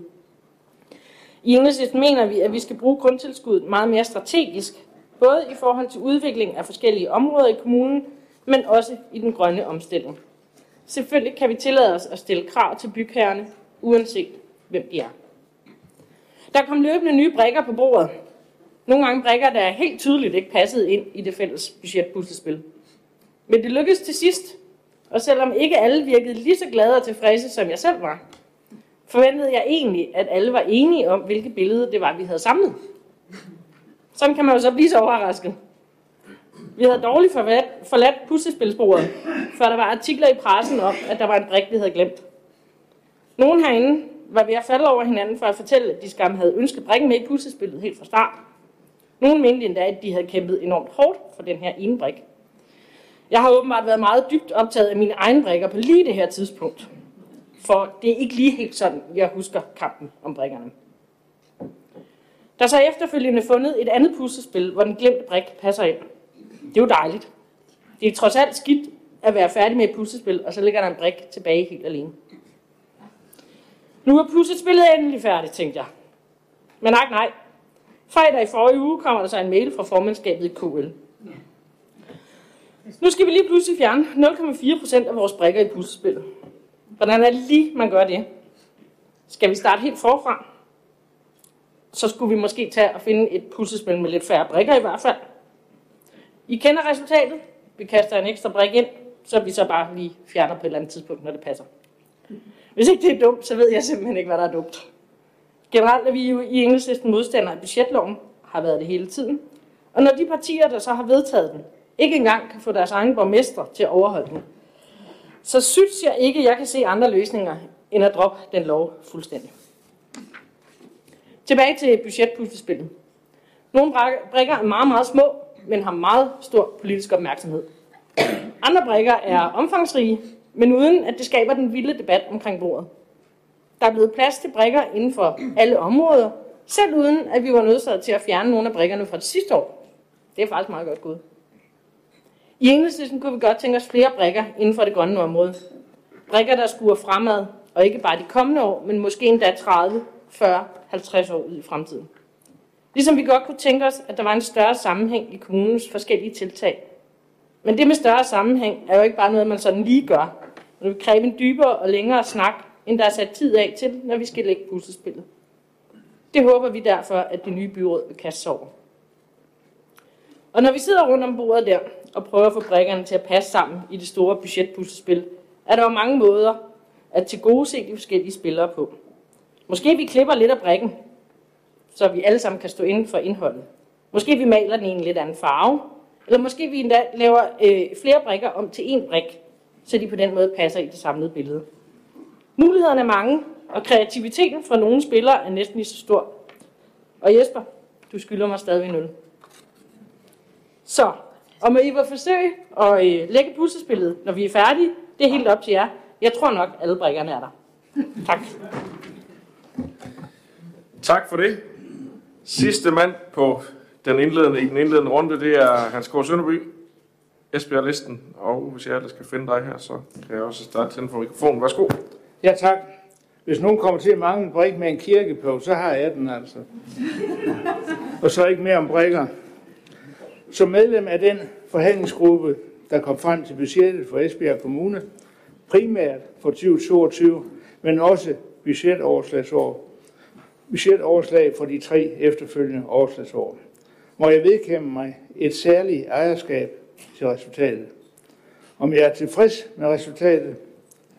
Ja, ud fra de givende forudsætninger, mener jeg, at resultatet er tilfredsstillende. Der kunne naturligvis være prioriteret anderledes på de områder, hvor byrådet ikke er bundet af lovbestemte ydelser, men tidligere byrådet har for længst høstet de lavt hængende frugter. Så velbegrundede ønsker om en styrkelse af et område skulle i givet fald kode sammen med reduktion på andre områder, som også føler, at budgettet er stramt. Så alt i alt er budgettet udtryk for det mulige kunst. Vi bor i et område, hvor indkomstgrundlaget er lavere end landsgennemsnittet. Så enten skal vi acceptere et lavere offentligt velfærdsniveau, eller også skal vi være dygtigere til at prioritere vores skattemidler. Jeg bestræber mig på det sidste gennem de beslutninger, jeg er med til at træffe hen over året, og så her ved budgetlægningen. Hvor godt det er lykkedes, er vi jo en del, der den 16. november skal stille til regnskab for. Men uanset om det bliver til genvalg eller til nyvalg, til de nye byråd, til det nye byråd, øh, vil fremtiden heller ikke indeholde nemme budgetlægninger for det byråd, som kommer. Medicinen må være en styrkelse af vores erhvervsliv. For kun gennem en højere indkomst og dermed et højere beskatningsgrundlag er der flere midler at gøre med i den kommunale husholdning, som så vil gøre det muligt at hæve velfærdsudgifterne. Den kendskærning burde gøre valget nemt for vælgerne, hvor man kan sikre et blot flertal efter det kommende kommunevalg. Socialdemokratiet med resten af venstrefløjen på slæb i Esbjerg Byråd gør et stort nummer ud af at få lavet om på den lokalplan for Esbjergs indre by, som de sluttede op om vedtagelsen af, uden bemærkninger for små to år siden. Jeg var rent faktisk den eneste, der havde et forslag til en justering, som blev vedtaget af det blå flertal. Justeringen gav mulighed for træaluvinduer i bevaringsværdige bygninger, som boligforeninger og boligejere gav udtryk for ønsker om i høringsprocessen. Planer, som holder mindre end to år, vil så være det, man kan forvente, hvis der bliver rødt flertal efter valget. En plan, der ikke kan række to år ud i fremtiden, er efter min opfattelse ikke en plan. Det er nærmest at betegne som et pludseligt indfald med efterfølgende snart frafald. Med den form for planlægning lægger et byråd gift ud for investeringslysten hos investorer, der må have en berettiget forventning om en længere tidshorisont. En sikker vej til stagnation og tilbagegang. Det er vel ikke det, vi ønsker for kommunen. Begrundelsen for, at planen skal laves om, bygger åbenbart på den erkendelse, at man, at man i den socialdemokratiske gruppe ikke har forstået det, var med til at beslutte.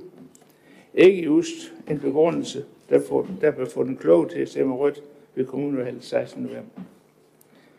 En af de fremførte begrundelser er også, at det bygger på et stort ønske hos Esbjergs borgere.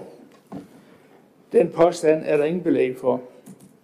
Kampen mod det højere byggeri på en enkelt adresse i Midtbyen for et år siden, kunne med en massiv, ikke alt for savlig, socialdemokratisk kampagne mønstre, hvis man er venlig og tæller dem med, som underskrev flere gange, og dem, som havde bopæl uden for kommunen, ja, så resulterede resultatet i en opbakning, der i antal svarer til et halvt socialdemokratisk byrådsmandat.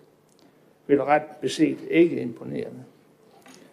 Nogens meninger og inddragelse efter det nye socialdemokratiske oplæg skal åbenbart også vægtes højere end andres i forbindelse med en eventuel planlægning. Vel ikke tidligere klassisk socialdemokratisk eller blot demokratisk. Den byråkratisering, som Socialdemokratiet ikke mindst i det forløbende år har bestræbt sig på, vil ikke udvikle den indre by, men derimod føre til en afvikling og flere butiksejendomme med hvidkalkede, med hvidkalkede ruder i gadeplanen. Den udvikling vil her ikke gøre det nemmere at skaffe skatteindtægter som forudsætning for at kunne lægge et mere tilfredsstillende budget og velfærdsniveau for vores kommune, for vores kommune fremover. Og med det vil jeg sige, slutte med at sige tak til den del af forvaltningen, der også har været med til at, at gøre det muligt at lægge budgettet og til forhandlingsudvalget. Tak for det. Tak for det. Vi kom øh, vidt omkring, øh, både her, men også i øh, nogle af de tidligere indlæg. Det er jo, jeg håber, at vi i resten af dagens øh, møde her, eller i hvert fald omkring det her punkt, kan også med at forholde os til budgetaftalen, øh, som vi nu har øh, til drøftelse i dag, og gerne skulle ende med at, at vedtage. Øh, selvom vi har et kommunalvalg lige om lidt, og selvom der kan være behov for at bringe mange emner ind, så håber jeg og opfordre til, at det er det lige, vi øh, holder os til. Øh, der er øh, en enkelt, der har markeret oven på hele ordførerrunden. Det er Hans Erik Møller, så du får ordet nu, Hans Erik. Værsgo. Tak skal du have. Ja, jeg øh, vil give dig med og lige, at øh, jeg var da ved at rode rundt i min dagsorden og sige, hvilken punkt er vi ved? men, men der stod stadigvæk, det var anbehandling af budgettet. Jeg synes, øh, der var der ved at køre noget ud. Og den debat kan vi jo tage en anden dag, øh, Hans Christian. Jeg er ikke øh, forbavset over dine synspunkter, og øh, jeg synes godt nok, det er noget af en bred side, du fyrer af. Men en ting kan jeg love dig, det er, selvom vi har lavet en plan for to år siden, hvis det så viser sig, at den samling af de 37 lokalplaner til en plan, den er uhensigt på mange måder, som vi ikke har kunne overskue og indse, og det erkender vi så er vi altså ikke for gode til at sige, jamen så må vi jo ind og annullere den, eller kigge på den, se om vi kan tilpasse den. Og det er der også mange andre borgerlige, der har sagt, men jeg forstår på dig sådan, at det engang det er vedtaget, så er det vedtaget, så er det det. Og så lægger vi den bare der. Men øh, andet vil jeg ikke sige til det. Jeg vil sige, øh, det omkring selve budgetoplægget, der vil jeg sige, at, at jeg har det sådan, at vi kæmper for noget, og vi sælger også noget når vi sætter ind i et budget. Jeg har lidt svært med, når der er nogen, der begynder at sige, og det her, det kæmper vi rigtig, rigtig meget for, og det her, det kæmper vi for, og det her, det vil vi stort set ikke have været med til, men vi er der alligevel. Så kan vi sammen, alle sammen, begynde at komme med, med en hel masse ting. Og så synes jeg, det er vigtigt at sige, at budgetforlig at budgetforlig, så står vi alle bag ved det. De forslag, der er kommet, og man har drøftet dem, det er helt fint. Øh, omkring øh, det, der blev nævnt omkring Arnepension, det kan man godt have sine holdninger til. Det er en rigtig, rigtig god ordning, og heldigvis vi fik afsat 4 millioner. Og hvis vi ikke havde gjort det, så havde vi virkelig skulle skære på min indsats. Jeg synes bare, når den er på dagsordenen i Social- og Arbejdsmarkedsudvalget i morgen, hvor vi skal drøfte det, så synes jeg ikke, vi skal begynde sagsbehandlingen her. Men når det er nævnt, så vil jeg ikke undlade at sige, at når du nævner, at du gerne vil kigge på paragraf 18 mener, så det vi sagde i Social Arbejdsmarked, og det vi står ved, det er, at vi har frie, vi har frie midler, som vi kan afsætte. Men hvis vi går mere ind i selve paragraf 18 mil, så er der altså nogle frivillige foreninger, der får mindre. Og jeg tror på, jeg synes også, jeg har hørt lidt i min at der skal nok findes en nødløsning, således tror jeg, at Hestbase kan overleve 2022, og så kommer de op igen. Og der vil jeg så give medhold i, at øh, det er ikke den allerbedste øh, forløb, den har undervejs, og det har vi fået rigtig gode forklaringer på. Der var indsendt nogle halvårsrapporter, sådan noget, som vi alle politikere og det ikke har fået. Den har vi vendt, og vi har fået fornuftige forklaringer på det. Og så vil jeg bare lige kvittere til dig, Diana, med hensyn til det paragraf 18. Der har vi snakket om, og vi er meget enige i, at det er uheldigt, at der er nogle frivillige foreninger, der står nævnt med navn i budgettet, og så er der andre, der ikke vil Og de 200.000, det er ganske korrekt. Det er noget, vi internt bare kan sætte op. Så det kræver jo også, øh, når vi flytter de frivillige foreninger fra budgetterne, hvis vi gør det, altså også hæver vi også den samme pulje. Tak for Tak for det. Så er det uh, Anne-Marie. Det var bare lige i forhold til hans Erik, altså i kort, i, øh, fordi jeg tænker, det er henvendt til mig begge dele. Altså i forhold til Headspace, så er jeg jo i hvert fald ikke den eneste, der har været ude at sige, at, øh, at det var noget, jeg øh, talte for, øh, hvad hedder det, under budgetforhandlingerne, og det må man meget bekendt godt øh, sige. Øhm, det andet, det er i forhold til den sociale café. Det er sådan set specifikt den, jeg nævner, og jeg kæmpede rigtig meget for. Og jeg sagde faktisk, nu var du ikke til stede under, jo det var du sådan set. Ja. Nå, ja, beklager. Men, men øh, jeg sagde sådan set under budgetforhandlingerne, at det var jeg virkelig ked af, og det blev jeg altså nødt til at gå ud og sige, at den havde jeg kæmpet for, og det var rigtig ked af. Det sagde jeg. Og det øh, oplevede jeg egentlig ikke, at der var nogen, der sagde, øh, ikke havde forståelse for. Øh, så jeg har sagt, at det havde jeg så i sinde at sige. Tak for det, og øh, jeg tænker, at øh, jeg håber, at vi sådan også kan øh, løfte stemningen lidt herinde, fordi at det er, som flere også indledte mange af talerne med, så er det faktisk en rigtig god budgetaftale, vi har lavet. Og ja, så er der måske nogle enkelte øh, ting, som man øh, som parti gerne ville have haft med, hvis, hvis øh, midlerne havde været ubegrænsede, eller, eller hvis man havde lavet det selv og, og så taget noget andet ud. Vi har lavet en rigtig, rigtig god aftale. Vi har lavet en bred aftale, hvor vi har holdt fast i det niveau, vi havde fra sidste års øh, budget, hvor vi løfter rigtig mange områder, og nu har vi så forfinet det og, og samtidig øh, tilført midler til nogle af de områder, der var nødledende osv. Så øh, det er i hvert fald øh, tilgang herfra, det fornemmer jeg også, at, øh, at størstedelen egentlig er enig i, og lad os nu holde fast i, at, øh, at vi har et godt udgangspunkt, og vi har lavet en, øh, en god aftale. Diana, du har bedt om ordet. Værsgo. Ja, det er jo sådan set bare for at, og, øh, ja, jeg er jo sådan set meget enig med borgmesteren i forhold til, at vi har haft en positiv proces, men jeg tror også, at vi bliver nødt til at, at se hinanden lidt i øjnene. Vi er vidt forskellige partier, som øh, repræsenterer og også forskellige holdninger, og det kan godt være, at vi indgår et budgetforlig, men derfor har vi jo haft forskellige dagsordner med, som vi har en interesse i at, at fremme i forbindelse med et forlig. Og vi kan heller ikke ende i en situation, hvor vi laver en så lukket proces, at vi ikke må sige noget efterfølgende. Så selvfølgelig må vi det. Øh, og, og der tænker jeg, at man, skal, man må godt lige sådan tænke lidt over, hvad kan vi sige, og hvad kan vi ikke sige. Og selvfølgelig skal vi ikke fortælle, hvad hinanden har sagt. Men det er jo ikke ens betydning, men man ikke gerne må i talsætte, hvad det er, man har brændt allermest for som parti. Og så, Maja jeg, jeg kan ikke dy mig for at nævne, at jeg jo sådan set øh, er ganske godt tilfreds med budgettet. Det har jeg også givet udtryk for, men jeg er faktisk også øh, tilfreds med, eller det ved jeg ikke, om jeg er. Men øh, vi har jo faktisk en forbedret likviditet, altså vi har en forbedret kassebeholdning. Øh, økonomien ser faktisk rigtig, rigtig god ud, og i al den tid, jeg har været med i byrådet, der er det egentlig kun gået én vej, og det er næsten fremad. Jeg kan huske, da vi første gang lavede paletten, øh, nu kan jeg godt lide farven rød, men det var alligevel skræmmende, at det stort set var på samtlige af områderne, at farven den var rød. Nu er størsteparten grøn, kan jeg også godt lide. Så er der enkelte røde, og hvis vi kigger ud i årene, kan det godt være, at der er flere røde. Men alle os, der har forhandlet budget i så mange år, ved jo, at budgetterne ændrer sig, som årene går. Og jeg har fået den der, ulven kommer i øh, 16 år nu, hvor lige om lidt, der ryger vores likviditet og kassebeholdning, og vi har ingen penge, og, og, og vi har en bedre polstret økonomi, stadigvæk, end vi har haft i mange år. Så, øh, så jeg, jeg, jeg er ikke så bekymret, vil jeg sige. Øh, står gerne på mål for budgettet, havde gerne set, at vi havde taget mere med, det skal ikke sige, øh, være, være sådan, men, øh, men det er et ganske fint budget. Jakob Lose. Jamen, øh, jeg synes også, at vi har indgået et rigtig, rigtig fint budget. Det synes jeg egentlig også, at, at dem, som har været op og sige noget indtil videre, jo sådan set også, det er også det, som, som de har sagt. Men det, jeg bliver også nødt til at sige, at det pikerer, pikerer mig en anelse, når det er, at man, som enkelte har gjort her i dag, rejser os op for at sige, det der, det var lige nøjagtigt til mig, der fik kæmpet det ind, eller det var vigtigt for mig, at den passus kom med i teksten og lignende. Noget af det, som jeg godt kan, kan referere her, uden at referere til vores forhandling, det var jo også været jo faktisk en lille snak om, omkring det her, da vi satte os omkring bordet. Nemlig det her med, at hvis man, er, hvis man indgår i et budgetforlig, så er det også fordi, at man selvfølgelig står ved, som der står i det. Som jeg ser det, så er det altså ikke øh, en farbar vej, at man på bagkant af et budgetforlig, som man selv har været ude og skrive under på, at man så går ud og kritiserer det forlig, som er indgået. Hvis man har det så svært ved at være i det, så er den rigtige vej faktisk, at man forlader budgettet, mens man stadigvæk forhandler i stedet for. Det synes jeg, vi har været gode til førhen at have den her, kan man kalde det musketeret i, i byrådet. Det synes jeg måske ikke helt, vi lykkes med i forbindelse med det her års budget her. Det synes jeg faktisk er, er rigtig ærgerligt. Anne-Marie?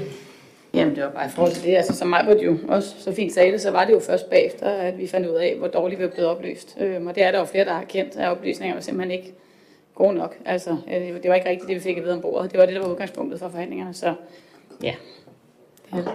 Ikke til det. Godt. Vi har øh, en samlet budgetaftale, og som øh, jeg, jeg kunne lige gentage den øh, øh, opløftede bemærkning, jeg kom med før, nu vil jeg ikke sige det en gang til, men jeg synes faktisk, det er en god aftale, og jeg er, øh, jeg synes måske også, øh, øh, det Jacob får sagt her til sidst om, at øh, altså hvem der har kæmpet hvad ind, det er sådan set øh, lidt ligegyldigt lige nu. Vi står alle sammen bag den aftale, der er indgået, og hvem der sagde det først, det betyder sådan set ikke så meget. Det, der er vigtigt, det er, det er med i pakken. Øh, og det er det, vi alle sammen står på mål for. Og ja, så er der også nogle ting, som nogen har drømt om, og nogen har håbet på. Det er her måske ikke det hele, men øh, det er det her, vi kunne nå til enighed om. Og det øh, synes jeg faktisk er et rigtig fint øh, og samlet godt budget. Der er ikke flere på tallisten, og der, der vi jo alle sammen er øh, enige og står bag budgetforliget, så behøver vi ikke at lave en hel masse store afstemninger, hvis ikke I uh, ligefrem kræver det. Uh, så tænker jeg bare, at vi samlet her kan konstatere, at indstillingen uh, i sagen er godkendt. Det er det, vi gør. Godt. Det bringer os så videre til øh, sag nummer 3, som handler om en erhvervsfremme strategi, en sag fra det konservative Folkeparti, så Majbrit, du får lov til at sige lidt til den. Værsgo. Tak for det. I Esbjerg Kommunes vision 2025, der øh, præciserer vi selv en række parametre, vi vil opfylde i vækstsporet. Flere borgere, Esbjerg som attraktiv uddannelsesby, kvalificeret arbejdskraft til alle, bæredygtig energimetropol, Nordeuropas digitale knudepunkt, en stærk turistdestination ved Vadehavet og slutligt optimale vilkår for iværksættere. Vi mener fra konservativ side, at vi med fordel kan arbejde videre og definere en egentlig erhvervsfremme-strategi. En strategi, der handler om at skabe mere tryghed og flere muligheder for kommunens virksomheder, sådan at vi medvirker til, at virksomhederne kan skabe vækst og nye arbejdspladser. Her er for os at se en af nøglerne, så vi får arbejdet målrettet med erhvervslivets rammevilkår. Hvad end det gælder selvstændige og enkeltmandsvirksomheder, små og mellemstore virksomheder eller de store og globalt orienterede virksomheder, så er de med til at understøtte og udvikle Esbjerg Kommune. Og derfor så bør vi naturligvis også kære os for erhvervslivets rammevilkår. Flere penge kommer fra mere vækst, og erhvervsfremmestrategien kan være med til at skabe rammer for, at virksomhederne kan skabe den nødvendige vækst og velstand til gavn for os alle. Det kræver selv sagt, at vi har nogle sunde virksomheder, der har mulighed for at udvikle sig. Og hvor meget de så udvikler sig, det afhænger helt og en del af de betingelser, som vi er med til at give dem. Og derfor så håber jeg på byrådets øh, opbakning til øh, det konservative forslag her. Tak for ordet. Tak for det. Så er det uh, Olf Grov. Tak for det. Det er jo erhvervslivet, som genererer alle de penge, vi lever for. Det er de penge, vi bygger børnehaver, skoler og plejehjem for. Så selvfølgelig går vi ind for at, at styrke erhvervslivet i, i Esbjerg Kommune. Jeg har spurgt mig, Britt, om ikke det ville være en god idé, hvis det var kommet efter den 16. november, det forslag her. for ikke det skulle ligne noget, som det måske ikke er. Fordi jeg ved godt, at Maja hun har også haft det med i forbindelse med budgetforhandlinger. Men nu kom det i dag, og vi øh, følger indstillingen. Tak. Tak for det. Hans K. Sønderby. Esbjerg Listen har som udgangspunkt. Det lykkes ikke, jeg bruger det igen.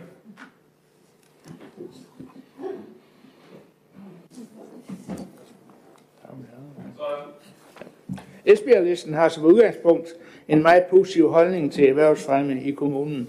Og det er jo også det, jeg var inde på i min budgettale. Øh, nu var der måske nogen, der mente, at noget af det lå lidt langt fra budgettet, men det hænger jo sammen alligevel. Forslaget er i udgangspunkt meget ukonkret, men med de rette aktører kan det naturligvis gøre, gøres konkret og fremme erhvervsudviklingen i vores kommune. Jeg vælger at tro, at det er intentionerne bag forslaget og ikke et PR-indspark i valgkampen. Med de lidt negative briller kan jeg frygte, at det blot vil føre til konsulentudgifter og flotte ord på glittet papir. Vi må så sikre, at de bange anelser bliver gjort til skamme, når det indholdsmæssige bliver mere konkretiseret.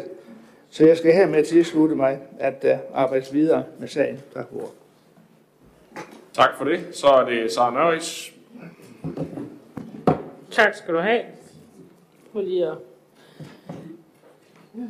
Ja.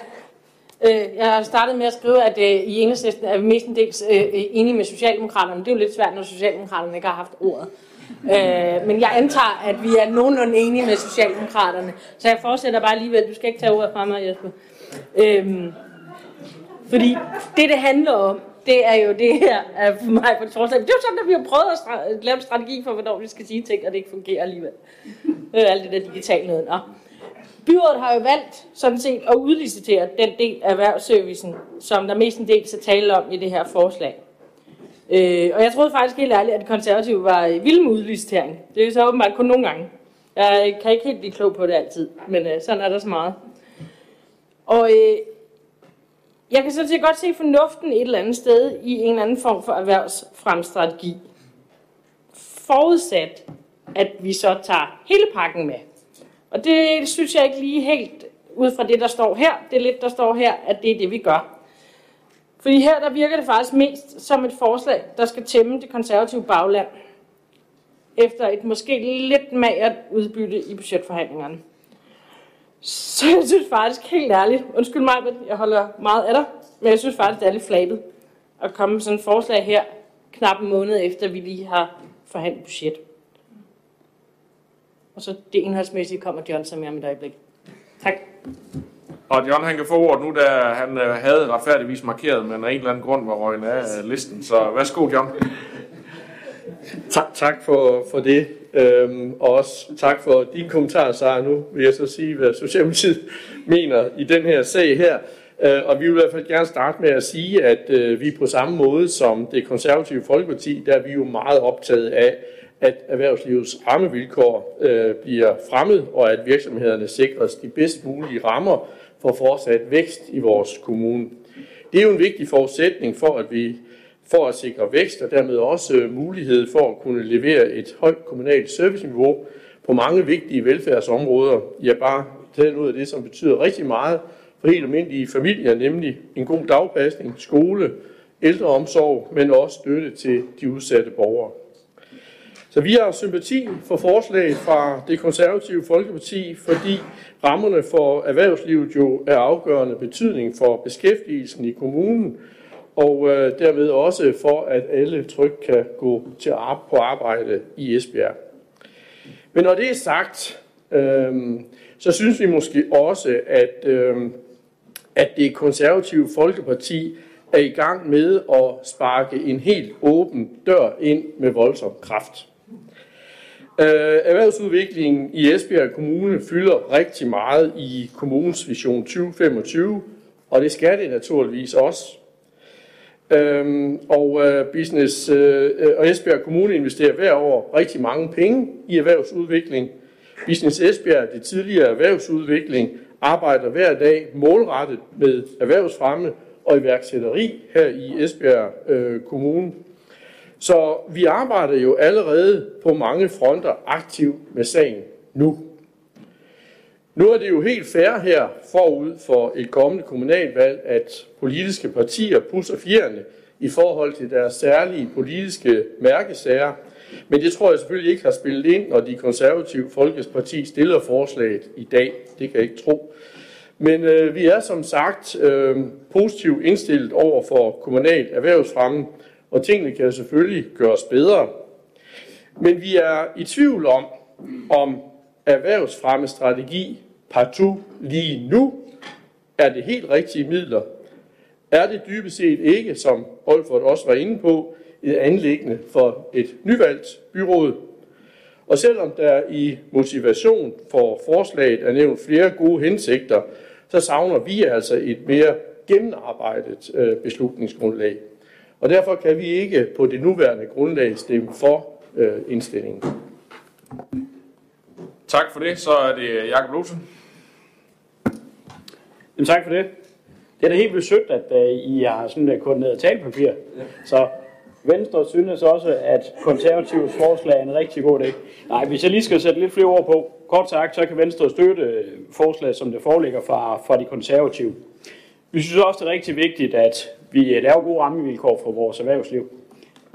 Vi har lige forladt budgettet, og rigtig mange af de tal, som der står der Diana var inde på det i forhold til, at fagladen nogle gange den er lidt mere rød. Men det er i hvert fald helt sikkert, at hvis vi ikke lykkes med at både øh, give vores erhvervsliv gode rammevilkår, så at de kan trives, og vi også tiltrækker nye virksomheder, så bliver hele paletten i hvert fald rød.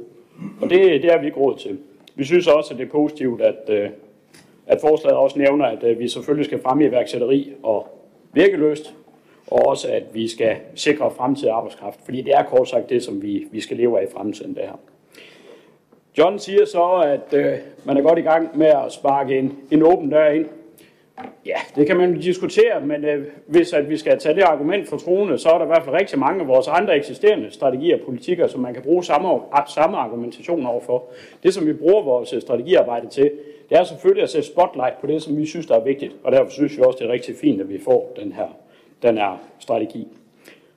Og så tror jeg jo heller ikke, at der er mere valgkamp i den, end at øh, selvom vi render rigtig stærkt, så når vi jo så ikke at formulere en færdig politik, eller en færdig strategi, inden øh, vi har kommunalvalg her den, den 16. november.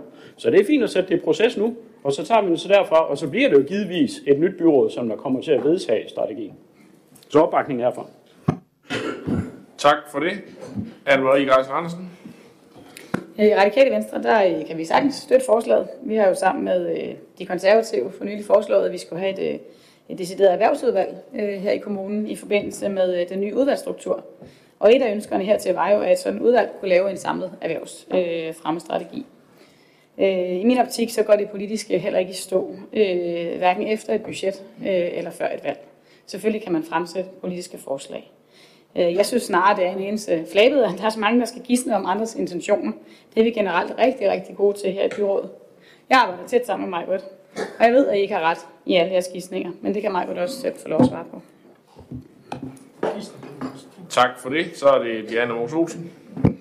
Vi er nok lidt mere på linje med, øh, med Socialdemokratiet og Enhedslisten. Ikke at vi har koordineret talepapir, men vi taler der sammen lige så vel som øh, Venstre og, og Konservativ tydeligvis også gør. Det tænker jeg er meget, øh, meget naturligt. Øh, og grunden til, at, øh, at vi nok læner os lidt op af den del af det, det er faktisk, fordi vi synes lidt, at øh, processen omkring den her sag, den er lidt anderledes i forhold til, hvad vi tidligere har gjort. Marie, du har selv rejst et par øh, konkrete øh, forslag i byrådet. Det samme har Sarah. Det samme har flere af os andre. Og i den forbindelse, der har det oftest været således, at vi tilkendegiver vores positive tilslutning, hvilket jeg faktisk også gør til det her. Jeg tilkendegiver, at vi er positive over for det. Jeg synes ikke, at øh, vi på stående fod er klar til at sige, at det er det, vi gør, før end at vi har haft den til det respektive fagudvalg, der arbejder med det. Og det synes jeg måske er lidt underligt, at vi øh, vender lidt op og ned på den måde, vi under normale omstændigheder gør det på. Og det er ikke fordi, det nødvendigvis skal være, det plejer vi at gøre, men rent faktisk for, at vi får et, øh, et ordentligt bearbejdet forslag, som spiller sammen med noget af det, vi allerede har på forhånd. Så fra SF's side kan vi ikke på nuværende tidspunkt sige, at vi ønsker det. Vi er positive over for det, men øh, vi har sådan set øh, et ganske fint øh, sympati for dot 2 i den, men, øh, men øh, det er jo sådan en anden sag. Så er det Henrik Valle. Ja tak, jeg synes faktisk også, at ideen er ganske god. Øh, enten så det skal hedde erhvervsfremmestrategi, øh, eller erhvervsudvikling, eller erhvervspolitik. Øh, men jeg synes også, at det er en meget lidt velvalgt tidspunkt at komme med et sådan forslag. Både set i forhold til det netop vedtagende budget, og til det valg, der står lige for døren. Øh, nu står der ikke særlig meget i forslaget, øh, så det kan da sikkert være fornuftigt at arbejde videre med det, for det kræver det i høj grad. Tak. Tak for det. Så er det Mark Jo, jo, altså det er øh, blødt formuleret, og det er et åbent forslag, og det er jo netop ikke øh, meningen, at det er mig som repræsentant for et parti, der skal sidde og formulere en strategi for erhvervsfremme. Det er jo os som, som samlet byråd forhåbentlig, der skal indgå i nogle processer i arbejdet omkring det her sammen med erhvervslivet og andre aktører, som der også er nævnt i forslaget. Så jeg vil faktisk synes, at det var direkte forkert, hvis jeg går ind og kommer med et forslag til, hvordan en strategi øh, kunne se ud. Øh, så det, det, det, det må jeg indrømme, det er lidt uforstående overfor, at nogen øh, mener, at det skulle være tilfældet, at vi skulle øh, fremlægge en, en længere strategi her. Eller, øh, det her det er blot et forslag om, synes man, det er en god idé eller en god idé ikke, at vi får en erhvervsfremme strategi til gavn for erhvervslivet. Så jeg prøver egentlig bare at holde mig lidt til substansen her. Øh, hvis jeg sådan lige skal kommentere på lidt af det, der er kommet. Øh, ja, John sparker en åben dør ind med voldsom kraft, eller hvad du fik sagt. Det ved jeg ikke, om det er. Det her det er meget godt i tråd med den måde, jeg har arbejdet på hele tiden. Øh, og jeg har arbejdet en del i forhold til erhvervslivets øh, rammevilkår. Og det her det er egentlig bare øh, et forslag, som hænger meget godt sammen med, med det øvrige arbejde, som, som vi fra konservativ side har, har stået øh, for i den her periode. Øh, du nævner også, John, øh, at grunden til, at I ikke kan støtte det, det er jo fordi, at du, du synes måske, at et nyt byråd skulle arbejde med det, og det er jo netop det, der er formålet her. Øh, så kan det godt være, at det ikke fremgår så tydeligt, men det er jo netop derfor, at jeg har øh, forsøgt at, øh, at få det fremstillet på den her måde, som jeg har i, i sagen. Øh, jeg ville rigtig gerne, at vi kunne beslutte, at vi gerne vil have en erhvervsfremmestrategi, og at der så skal arbejdes videre med det efterfølgende. Det er jo netop derfor i dot 2, at jeg siger, at jeg synes, at den bør sendes til kommunaldirektøren, så vi ligesom kan, kan få klarlagt, hvilken proces skal det være, hvilke aktører skal inddrages. Og det er jo selvfølgelig, øh, på nuværende tidspunkt er det økonomiudvalget, der sidder med det ansvar i forhold til erhvervspolitikken. Så det er selvfølgelig noget, der skal omkring bordet der. Det, øh, det er jo indlysende, synes jeg selv. Det var det nok ikke lige for jer siden I kommenterer på det, men, men nu er det i hvert fald sagt, så der er rimelig klarhed over det. Så yes, det var sådan set det. Tak for det, så er det Sara Nøris. Ja, tak. Øhm, jeg skal lige forstå forslaget sådan helt 100%, for jeg kan høre, at det, det, det lyder lidt forskelligt, alt efter hvilken side, der taler om det, må jeg nok indrømme. Øh, fordi hvis vi laver sådan en øh, erhvervsfremmestrategi her, betyder det så, at vi nedlægger Business Esbjerg? Mm. Det mangler jeg et svar på. Det ville i øvrigt være et rigtig godt spareforslag. Jeg har mange idéer til de penge, vi kunne bruge til noget andet, hvis det skulle være. Nå. Øhm, og hvis ikke vi nedlægger Business Esbjerg i den proces, skal vi så både have Business Esbjerg og en gruppe af såkaldte interessenter, som det hedder i forslaget, til at arbejde med erhvervsfremme. Den her gruppe af interessenter er i forvejen enten selv direkte repræsenteret i Business Esbjergs bestyrelse eller i et af de nedsatte advisory boards. Så i bedste fald er det dobbelt konfekt. Så behøver jeg ikke sige, hvad jeg synes, det er i værste fald. Så til minimum har jeg brug for en afklaring af, hvad det er, man tænker, der skal være i den her erhvervsfremmestrategi. Skal det kun være den del, som kommunen allerede nu sidder og arbejder med? I forhold til ventetider på byggesager, hist op og kom herned, som vi også har hørt øh, øh, mange klager over heroverfra en gang imellem. Eller er det den hele fulde pakke? Fordi så mangler jeg en afklaring af, hvad vi stiller op med Business Esbjerg. Tak. Du skal, kan selv svare på, hvad der ligger i forslaget. Det er, nok, det, er, det er nok helt grundlæggende bedst at høre det fra den, der stiller forslaget, og ikke hvordan alle mulige andre tolker det. Men, men øh, jeg kan bare sige, så for at alligevel gøre det, at øh, for mig der, og for os, der ligger der det i det her, at vi skal lave en strategi, som øh, kommer hen til øh, og sætte fokus på nogle af de ting, vi ønsker i forhold til erhvervsfremme. Der er overhovedet ikke forholdt sig til øh, noget, nogen, der skulle nedlægges i det her, og det, og det øh, kan vi jo ikke bare stå her, stå her og beslutte. Det mener jeg i øvrigt heller ikke er hensigtsmæssigt, men der er jo direkte i det, det, der er fremsendt nævnt, at man skal inddrage nogle af de parter i processen, øh, altså i at få lavet en erhvervsfremmestrategi, og hvordan der så arbejdes med den, øh, det øh, vil jeg da forvente, at det er noget, der både indbefatter Esbjerg Kommune og Business Esbjerg og Education Esbjerg og andre relevante aktører øh, efterfølgende, når man nu ligesom fra kommunens side, hvis det er det, der bliver vedtaget, har sat spotlight på, hvad er det, vi vil øh, sådan erhvervsfremmæssigt. Så jeg synes, at I maler nogle spøgelser op, som jeg i hvert fald ikke kan læse i, i, i, i det her øh, forslag. Men øh, det kan jo godt være, at jeg ikke øh, kan læse nok indad. Det kan Michael så selv sætte nogle ord på øh, sidenhen.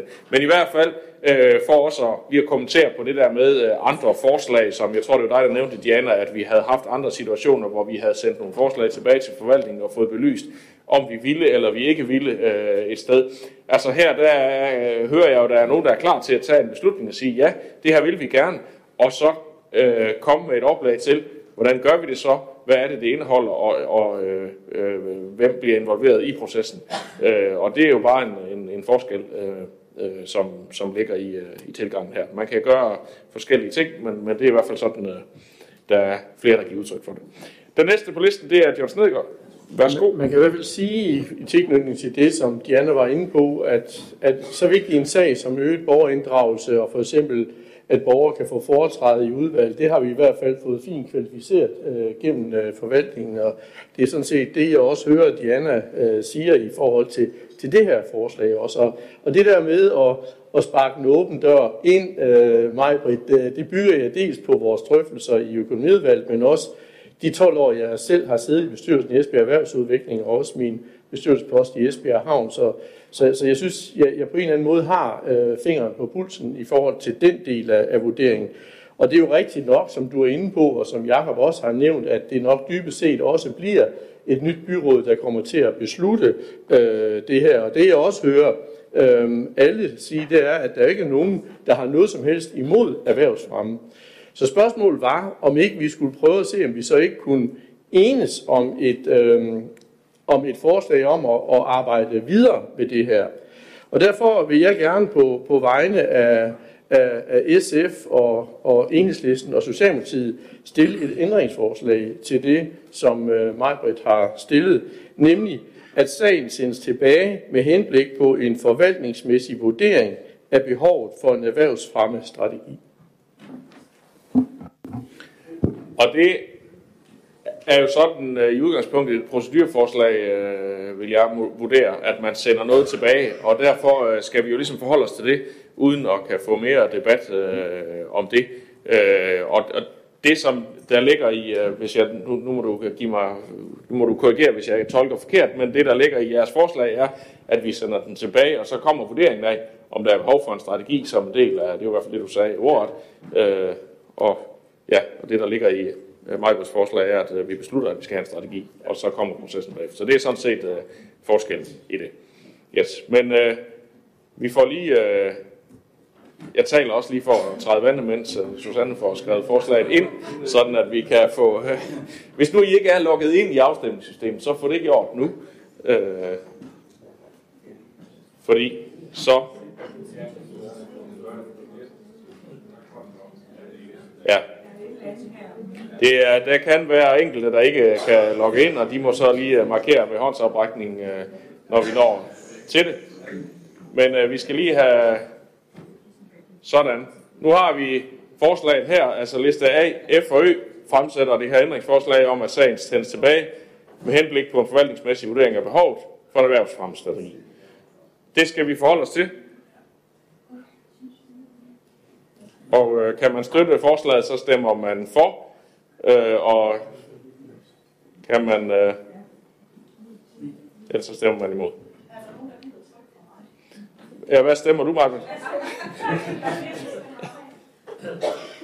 Det kan vi gøre. Sådan.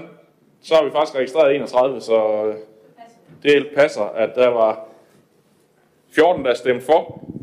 Øh, ændringsforslaget eller procedurforslaget 17 der stemte imod, og dermed er det faldet, og dermed kan vi fortsætte øh, behandlingen af selve sagen, og den næste på listen, det var Anne-Marie. Værsgo.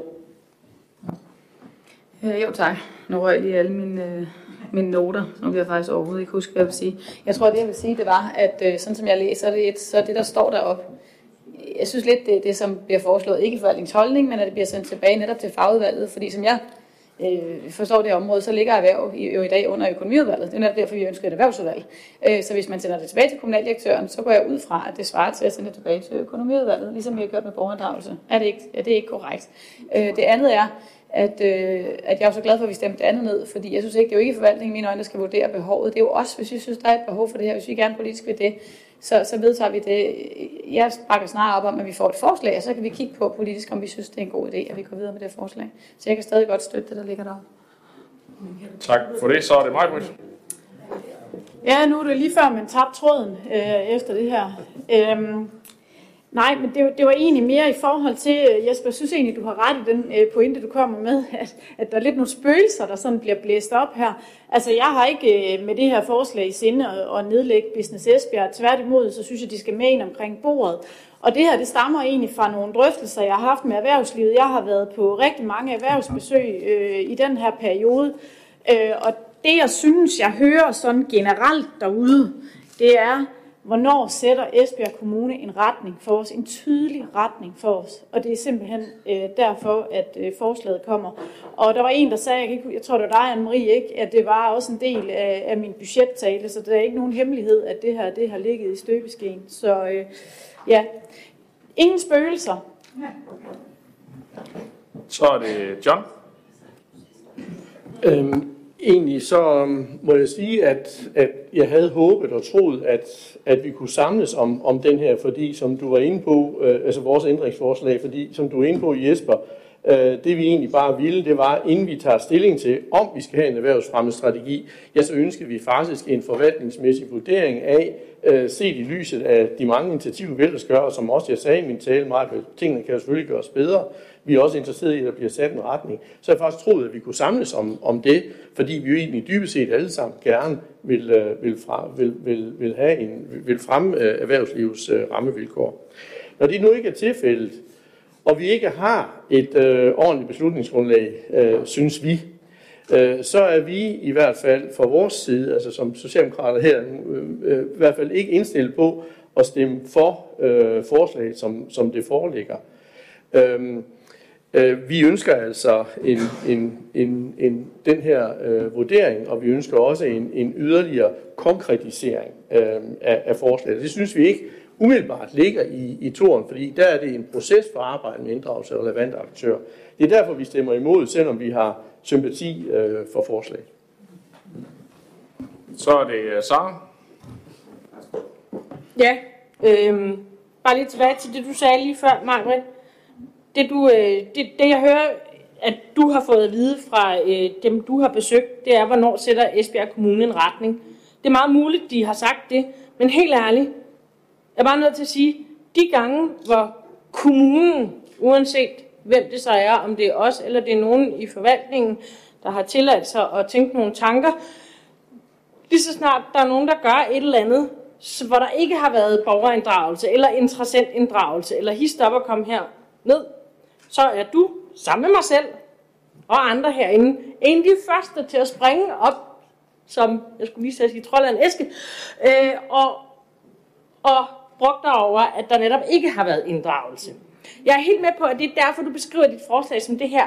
Men jeg synes helt ærligt, ligesom John han er inde på, at det mest fornuftige vil være først at få vurderet, har vi overhovedet brug for det, inden vi sætter et eller andet mærkværdigt, langvejt forløb i gang, uagtet at vi hverken når halvt eller helt, inden øh, den næste måned er gået.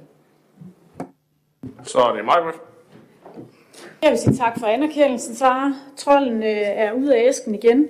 Hvad hedder det? Øh, det er helt korrekt, men det er jo netop derfor, at de her aktører de skal inddrages i den her proces. Øh, så, så, så jeg tænker egentlig, at der er styr på den del, og jeg tænker, at forvaltningen er jo meget op, opmærksom på, at vi skal have den nødvendige inddragelse. Jeg synes, vi ser er til eksempler, og det bliver da øh, påtalt jævnligt, øh, både af, af dig og mig og flere andre. Så, øh, så det har du da fuldstændig ret i, øh, den del. Øh, I forhold til, til dig, John, så synes jeg virker en lille smule søgt at sige, at Socialdemokratiet, uha, I vil rigtig gerne arbejde for erhvervslivets rammevilkår, og så samtidig øh, ikke vil indgå i, øh, eller ikke vil støtte det her forslag om at skabe de bedre øh, vilkår for erhvervslivet. Altså det synes jeg, det, det er sådan to lidt modstridende ting øh, i mine ører i hvert fald. Men det er jo ikke fordi, det skal være nogen langvarig diskussion. Jeg synes, øh, vi skal holde os til substansen, om det er et godt forslag eller ej. Øh, og så, øh, så synes jeg, der har været utrolig mange øh, andre ting blandet ind i debatten her i dag. Øhm, og det, det, det ærger jeg mig lidt over. Men, men jeg synes, vi skal prøve at kigge på substansen i forslaget. Tak, så er det Anne-Marie. Ja, hvad hedder det? øhm, For det første så mindes jeg, og I må korrekte mig, hvis jeg husker galt, jeg mener egentlig også, at øh, Socialdemokratiets borgmesterkandidat, nu ved jeg godt, at han ikke sidder i byrådet, men har været ude at tale for, at der er blevet lavet en samlet strategi. Jeg mindes, at, at der var en kritik, i hvert fald Business Esbjerg, at de ikke havde en samlet strategi. Så ved jeg ikke, om det kun er for deres øh, arbejde. Øh, men jeg synes i hvert fald, at der også har været sendt nogle signaler øh, heroverfra i den retning. Øh, men I må gerne, hvis jeg husker galt, så, øh, så er det okay. Det er i hvert fald sådan efter frihukommelse. Øhm, og så, øh, så vil jeg bare sige, at jeg kom til at sige forkert før, det er rigtigt nok, som Sara siger, at det er jo ikke, man, vi beder jo ikke om, at der skal laves et forslag til en erhvervsfremmestrategi. Det er jo så til processen. Men det er jo også rigtig vigtigt i forhold til det, vi diskuterer, fordi Øh, hvis ønsket er at få inddraget øh, alle de relevante parter i processen, så er det jo netop det, vi kan sikre, når vi beder, øh, hvis vi beder kommunaldirektøren om at komme, eller økonomiudvalget om at komme med et forslag, så kan vi netop sikre, at det bliver en rigtig inddragende proces. Det har vi gjort også på, på pårørende politikken, som jo faktisk har fået stor ros, både fra politisk hold, men også fra rigtig mange borgere, som har været med. Der er det jo netop der, at vi har vedtaget en inddragende proces. Øhm, og det, ja, så jeg vil bare sige, at hvis jeg fik sagt noget røvl før, I kan nok godt høre jer lidt på bagkant i dag, så støtter vi fra Radikal Venstres side, at der bliver lavet en erhvervsfremmestrategi, og vi kan også godt støtte, at der kommer et forslag øh, til en proces, som vi så kigger på. John Snedgaard. Ja, og det bliver nok også det sidste fra min side, men jeg vil bare øh, for en god ordens skyld meget præcisere. Jeg forstår godt, der har været rigtig mange gode budgettaler, der har været mange taler i dag, men jeg gjorde faktisk meget ud af i min indledning at sige, at, at Socialdemokraterne i den grad ønsker at fremme rammevilkårene for erhvervslivet, og at vi også har dyrket det igennem alle de år, vi har lavet, og også som vores borgmesterkandidat er ude med, ønsker en samlet øh, strategi på det her område. Så det, det er vi sådan set ikke i tvivl om. Og det synes jeg faktisk også, jeg har været meget tydelig med. Derfor er jeg også lidt skuffet over, at du siger, at vi så fordi vi stemmer imod, ikke er med på det her. Det synes jeg, vi har været meget tydelige om. Grunden til, at vi har stemt nej og stiller et ændringsforslag. Det ene og alene, at vi mangler et ordentligt beslutningsgrundlag for, at vi kan træffe den her beslutning, ligesom vi plejer at gøre med andre politisk motiverede forslag, der stilles i dette byråd. Det gør vi ikke den her gang. Det er det, vi mangler, og derfor ønsker vi bare, at vi, får truffet, at vi træffer beslutning om, at øh, der bliver lavet et ordentligt beslutningsgrundlag, som vi kan tage stilling til. Der er gode hensigter i det, du skriver, det har vi, det har vi sympati for, men, men vi synes ikke, det er tilstrækkeligt til, at vi kan træffe en beslutning om, at der skal udarbejdes en egentlig erhvervsfremstrategi. Godt, det lyder ikke til, at vi bliver fuldstændig enige om det her. Øh, der er i hvert fald, øh, jeg ved ikke, vil du ind og lige at kommentere, der var faktisk ikke flere på listen, Michael, men nu kan du lige få lov til at tage øh, ordet så som den sidste. Nej, men det er sådan set John, der lige får mig op igen, fordi jeg vil da gerne lige give en replik på det. Altså, jeg synes jo også, at det er lidt mærkeligt, hvis øh, det er et forslag, som Socialdemokratiet selv kommer med, med deres øh, nye borgmesterkandidat, Jakob Lykke, som jo har været ude at promovere, at de ønsker en erhvervspolitik. Og så kan I lige, så lige pludselig ikke se jer i en erhvervsfremmestrategi. Og så tænker jeg, altså, hvor I adskiller den sig i forhold til jeres øh, helt eget forslag, som I har arbejdet med, øh, hvor velunderbygget er øh, den. Ja, ja, det må I nok være et svar skyldig på, tænker jeg, men, øh, men det, det, det er bare en undring herfra. Og sådan er det, når man... Øh, nu, nu tænker jeg, at vi skal til at runde sagen af. Sara og John har markeret, og så tror jeg, at vi, øh, vi lukker ned. Sara? Og jeg skal gøre det ganske kort. Øh, jeg kan godt forstå din undring, både mig og Anne-Marie, i forhold til den socialdemokratiske spidskandidat. Bare lige sige, det ikke alt, han er enig med de nuværende socialdemokratiske byråder om. Så. Tak. Så fik vi ligesom det sat på plads. John Snedgaard. Jeg synes, jeg synes faktisk, at det er ærgerligt, at den her ellers udmærkede debat om erhvervsfremme og øh, øh, fremme af erhvervslivets vilkår skal, skal munde ud i sådan en eller anden kastning af, øh, hvad siger hvad og hvorfor.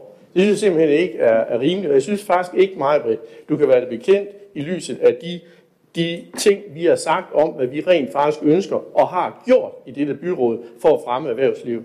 Så det vi siger, det er bare, for at vi kan træffe beslutning i en sag, så ønsker vi et ordentligt beslutningsgrundlag. Det synes vi ikke, der er her. Tak.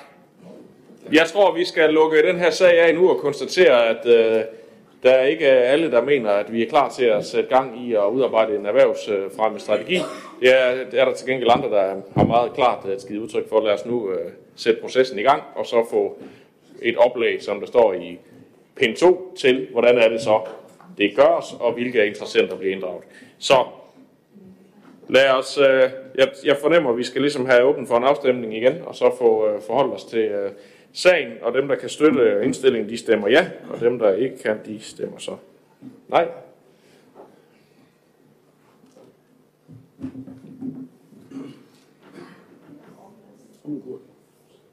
Der mangler lige en enkelt, der skal registreres.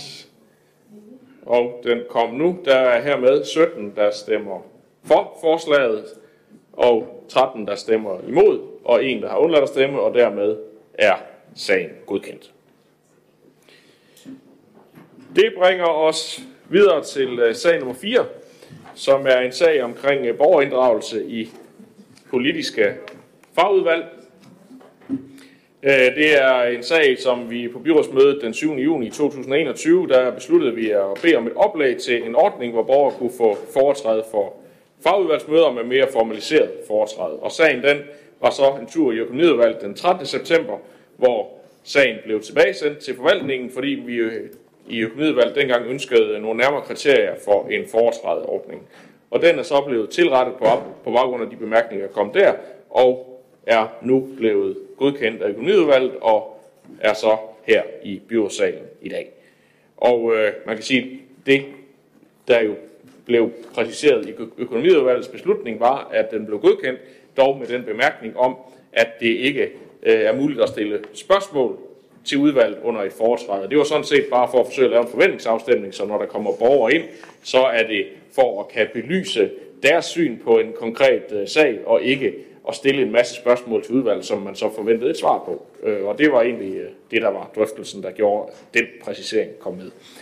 Der er øh, en enkelt, der har bedt om ordet indtil videre, det er Anne-Marie. Du får ordet nu. Værsgo. Ja, det tænker jeg måske, jeg forventede eftersom det var øh, et radikalt forslag til at starte med. Så det, jeg vil gerne sige lidt selvfølgelig, hvad hedder det, og, og øh, til det du siger Jesper, jeg synes det er helt fint, at jeg har præciseret det. Det har heller ikke fra noget, på noget tidspunkt været min. Ej, var meget. Ja, det har ikke på noget tidspunkt været min hensigt, at øh, der skulle til at foregå en dialog mellem, øh, altså udover at udvalget skulle kunne stille spørgsmål til, til borgerne, øh, som har foreslået. Øh, men jeg vil sige, at jeg er rigtig glad for, at forslaget om borgerinddragelse i vores fagudvalg, det nu er økonomiudvalget er indstillet øh, til vedtagelse. Jeg vil gerne bare lige knytte det på, i hvert fald til processen. Øh, fordi på et byrådsmøde før sommerferien, der foreslog jeg, at forvaltningen skulle udarbejde et forslag til en model for, hvordan borgerne kunne få foretræde for fagudvalgene øh, i, i en formaliseret foretrædeordning. Og Venstre fremsatte som bekendt et ændringsforslag om, at forvaltningen skulle lave en sag til belysning af fordele og ulemper ved en sådan ordning – og jeg forstod faktisk ikke helt, hvorfor det var så vigtigt øh, med det ændringsforslag. Fordi, øh, ja, udover at man må, måske så kunne sige, at vi i Radikale Venstre fik vores vilje, det ved jeg ikke. Øh, fordi sagsfremstillingen på dagens dagsorden, der står alligevel også det, som jeg foreslog. Øh, nemlig at forvaltningen skulle lave oplæg til en ordning, hvor borgerne skulle kunne få taltid for fagudvalgene ved formaliseret fortræd. Og i øvrigt, så bør en, en sådan indstilling fra forvaltningen vel som udgangspunkt altid ledsages af en beskrivelse af fordele og ulemper øh, som man politisk kan tage stilling ud fra. Øh, derfor så oplevede jeg måske nok ændringsforslaget for Venstre lidt en smule som politisk drill, mere end det var et spørgsmål om, om, øh, om indholdet. Øhm, I den første udgave af sagen på økonomiudvalgets dagsorden, der var der heller ikke mange fordele og ulemper nævnt i selve sagsfremstillingen. I den reviderede udgave, der har man fået hævet lidt mere ud af notatet, så ændringsforslaget giver mere mening. Øhm, ja, men helt ærligt, skulle vi ikke droppe alt det her strategi og taktik? Næsten alle partier her i øh, byrådet siger hele tiden, at de gerne vil borgerinddragelsen. Socialdemokratiet har endda fremhævet det i øh, deres valgoplæg. Øh, men altså, der kommer et, et konkret forslag, så, så nøler man alligevel. Det er i hvert fald min oplevelse. Og så har jeg pillet et par linjer ud, fordi der har jeg nok givet lidt for meget om, om Venstres intentioner. Ja, man skal jo efterleve andre principper, så det er sine egne principper, så det vil jeg springe over. Og så vil jeg bare sige, at jeg håber, at vi i dag kan blive enige om, at det er et godt forslag øh, med mange fordele. I den seneste sagsfremstilling der er tilføjet af ordningen, udover at bidrage til dialog og forståelse for udvalgsbeslutninger, og også mindske risikoen for konflikter, øh, også kan hjælpe med at kvalificere beslutninger via borgernes oplysninger og synspunkter. Øh, den kan bringe borgere og politikere tættere sammen og øge involveringen og samskabelsen i politiske beslutningsprocesser. Øh, blandt ulemperne skal retfærdigvis sige, så hører blandt andet, at det formentlig vil være de ressourcestærke, der benytter en sådan ordning. Øh, og sådan er det jo, øh, tænker jeg desværre, med rigtig meget borgerinddragelse. Men jo flere måder vi øh, gør det muligt at deltage på, desto flere borgere vil formentlig også få muligheden for reelt at kunne, at kunne deltage. Personligt så kunne jeg godt have ønsket mig, at vi havde lavet en prøveperiode på 12 måneder. Jeg synes, det er for kort tid øh, til at gøre borgerne opmærksom på, at der er den her ordning, og også til, at vi får nogle konkrete erfaringer. Nu kan jeg i sammenligning ikke huske, hvor lang tid vi havde i forhold til borgerforslagene, som enhedslisten øh, foreslog i sin tid. Men jeg tænker, det er kort tid. Jeg kunne også godt have ønsket, at, at øh, et foretræde ville have varet, øh, at man har lagt op til, at det skulle vare 15 minutter, ligesom man gør i Folketinget. Jeg synes faktisk, det er meget passende. Og man så får en samlet tid. Hvis man bruger al den tid på at snakke, jamen så er der bare ikke tid til, at udvalget kan stille spørgsmål. Sådan fungerer det. Øhm, vi skriver, at man har 7 minutter til oplæg, og som jeg har forstået, 30 minutter samlet. Det synes jeg faktisk er lang tid. Øhm, og så kunne jeg også godt til sidst have ønsket, at vi som i Region Midt, ikke kun, øh, man ikke kun kunne, øh, skulle kunne få foretrædet på konkrete dagsordenspunkter, men også om emner inden for udvalgets dagsorden. For der kunne jo godt være forhold, som øh, vi ikke selv havde fået sat på dagsordenen, og som kunne være vigtige at adressere, og som borgerne kunne gøre sig opmærksom på.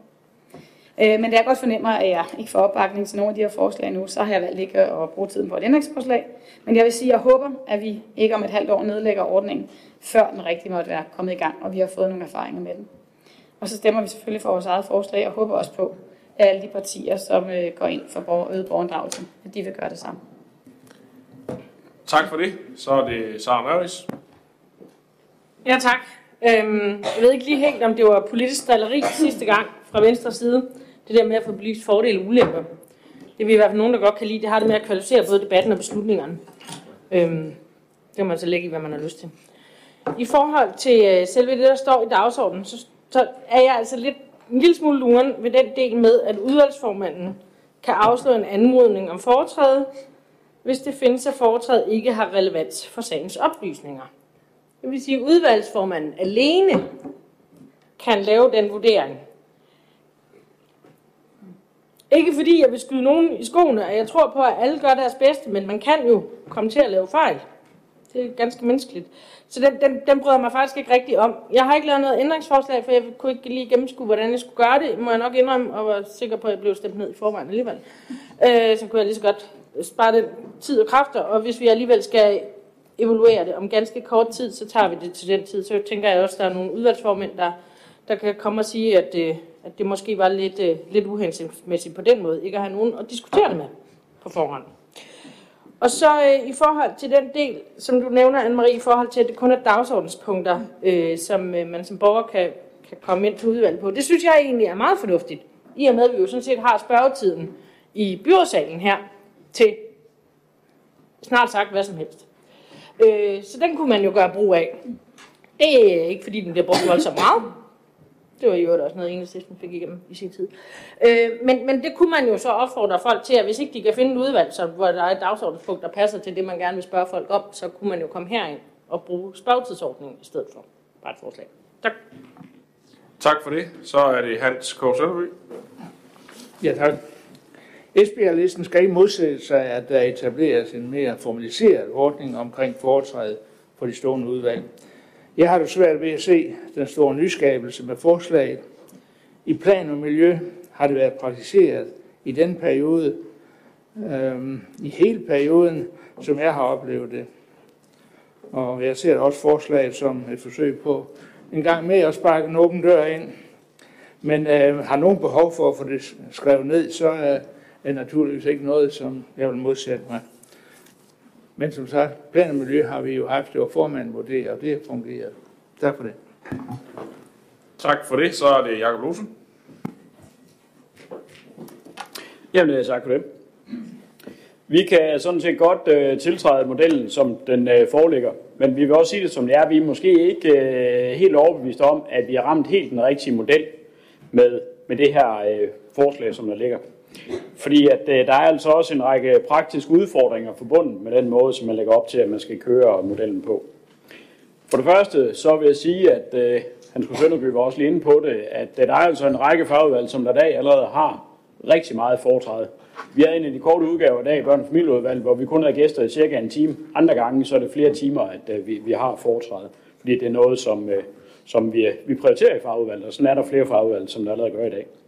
Og så ser vi altså også et problem i forhold til den her meget, meget korte frist for, at man kan ønske et foretræde. Og det skyldes jo selvfølgelig, at dagsordenen ligesom skal være sendt ud, for at borgerne de kan ønske at få foretræde omkring en given sag, som der er på. Men i praksis her i Esbjerg Kommune betyder det jo eksempelvis, at øh, når en dagsorden til et børn- familieudvalgsmøde, som er afholdt som mandagen, sendes ud torsdagen før, så er der reelt set kun få timer måske i løbet af en arbejdsdag fredag, hvor man kan nå at, at reagere på, på det her.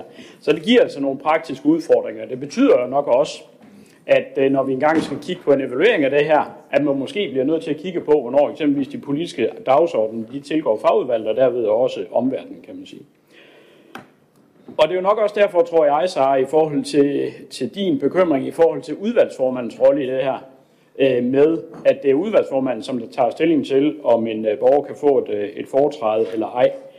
Det skyldes jo nok praktikken i, at man simpelthen ikke kan nå at sende det rundt omkring i fagudvalget, om det nu er relevant eller ej. Jeg bemærker dog trods alt, at øh, udvalgsformanden selvfølgelig skal begrunde over for fagudvalget, hvis det er, at man har sagt, at en borger ikke skal, skal møde frem. Så når de ting er sagt, så kan vi som sagt godt tiltræde øh, sagen, som den ligger. Men vi mener rent faktisk, at vi skal have ret hurtig evaluering på det. Fordi at, øh, det betyder så også, at vi allerede om 6 måneder kan kigge på, om der er nogle ting, som der skal justeres, eller om den her ordning her, den øh, overhovedet fungerer. Og det sidste, så øh, vil jeg da også bare lige sige, at, øh, eller slå på trummen for nogle af de øh, gode øh, demokratiske ordninger, som vi har allerede i dag. Der er blevet nævnt øh, den øh, spørgeordning, som man kan, kan benytte sig af. Men der er jo rent faktisk også muligheden for at stille borgerforslag. Der bliver vi jo desværre ikke væltet, men et, en øh, hvilken som helst borger kan jo rent faktisk med 500 andre medborgers øh, hvad hedder det, tilsavn rent faktisk få bragt en sag op på, på byrådet. Og de muligheder har man jo også fortsat. Tak for det. Så er det Diana Mos Olsen. Jamen, øh, vi var allerede positive, da forslaget kom op, og er det også stadigvæk. Og jeg vil også bare gerne sige, at 95 procent af samtlige af de bekymringer, vi går rundt og har, de bliver sjældent til noget. Jeg tænker, jeg er væsentligt også at huske i den her sag. Øh, jeg tænker, det er rigtig positivt, at, øh, at vi kigger på borgerinddragelse, hvordan kan vi gøre mere af det, øh, og så må vi afprøve os øh, frem. Øh, seks måneder, så evaluerer vi på det. I min optik er det ikke en evaluering for at nedlægge noget, men en evaluering for at finde ud af, om noget skal rettes til eller ej.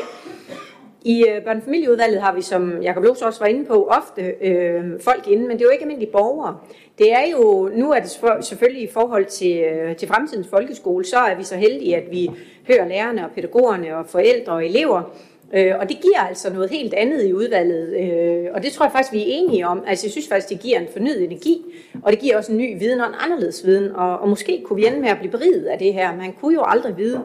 Øh, vi synes, det er et, øh, et godt forslag, og, øh, og, og tænker, at øh, det er dejligt, at det er blevet belyst. Det er dejligt, at vi nu har fordele og ulemper, og at vi rent faktisk har haft øh, mulighed for at behandle et fagudvalg. Og det leder mig lige hen til en, lige en perspektivering til det andet. Det er faktisk bare det, vi bad om i det andet forslag. Så kunne vi have tiltrådt det. Men sådan skulle det ikke være i dag. Tak for det. Der kommer mange hensydninger, og vi tager imod dem alle sammen og øh, replicerer på nogle af dem. Anne-Marie er næste taler. Værsgo. Jo tak, næste. Er du flere? Ikke? Ja. Okay. Nå. Jeg vil bare øh, et par kommentarer i forhold til det, som øh, du, Sara, var inde på, det er i, i forhold til, at udvalgsformanden kan afslå. Det stussede jeg også lidt over. Men jeg blev egentlig også beroliget ved, at, at øh, i og med, at, at udvalget bliver informeret om det, så kan man sige, så kan man øh, gå ud fra i udvalget sige, at, øh, at vi vil egentlig godt have haft dem til foretræde, så kan man måske tage dem ind øh, næste gang. Det ved jeg så ikke, om man kan nå det i men, men øh, man kan i hvert fald godt øh, tage en drøftelse af, hvis udvalgsformanden afslår igen og igen og igen, og udvalget ikke er enige i, øh, i den øh, prioritering. Og så vil jeg sige, at øh, jeg er sådan set enig, Savs, i det, du siger med spørgetiden, som, øh, som det jo ikke kommer bag på mig, at I også har været fortæller for, eller fået indført, øh, at, øh, at den kunne vi måske godt oplyse noget mere om, for det er jo netop et sted, hvor man kan komme og så, altså være med til i hvert fald at øh, få noget på dagsordenen, eller forsøge på det.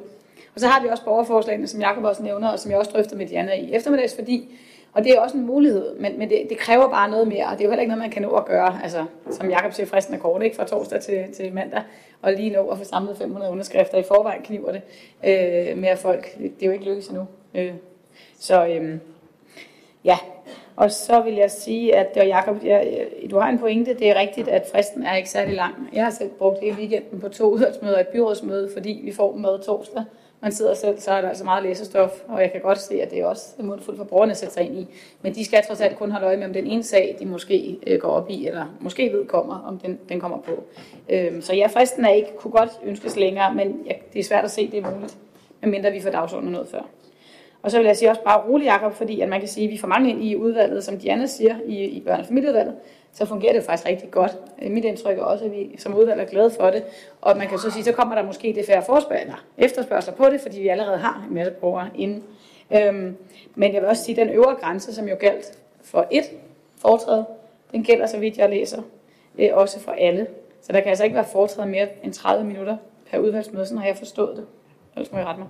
Øhm, det sidste, jeg vil sige, to sidste ting, det er, at jeg håber bare ikke, at vi dropper det her. Øh, fordi det ikke vil være voldsomt brugt inden for et halvt år. Og der kan vi i hvert fald, at Diana er inde på, at det, at, at, at det er heller ikke i hvert fald tanken herfra, så det håber jeg, at, øh, det håber jeg, at vi så vil evaluere det og, og revurdere det, hvis der er behov for det.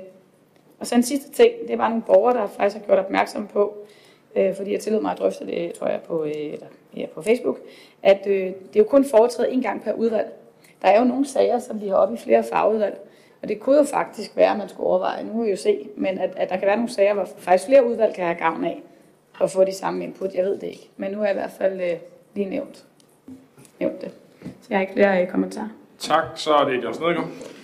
Jamen, øh, kun sådan på Socialdemokraternes vegne, at øh, vi synes jo, det var et rigtig godt initiativ, som det radikale venstre og du, Anne-Marie, øh, sat, fremsat der øh, før sommerferien. Og øh, vi var også øh, meget positiv øh, over for øget borgerinddragelse, især for at kvalificere øh, byrådets øh, beslutninger.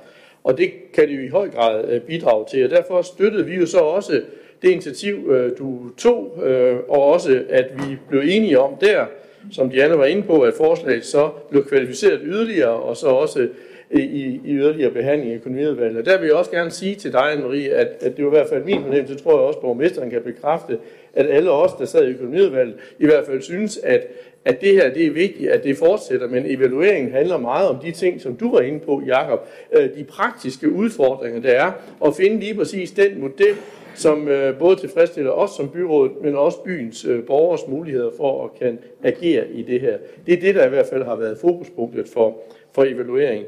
Så jeg synes også, at det der med erfaringer fra andre udvalg, især børn og, øh, børn og, og familieudvalget, har jo arbejdet meget med det. Og jeg synes, det er fint, at der er ens tilgang for, for alle udvalg, og det kan det her jo så også øh, bidrage til. Så det var egentlig med de ord, vi gerne vil støtte forslaget. Tak, så er det Susanne Dyrborg.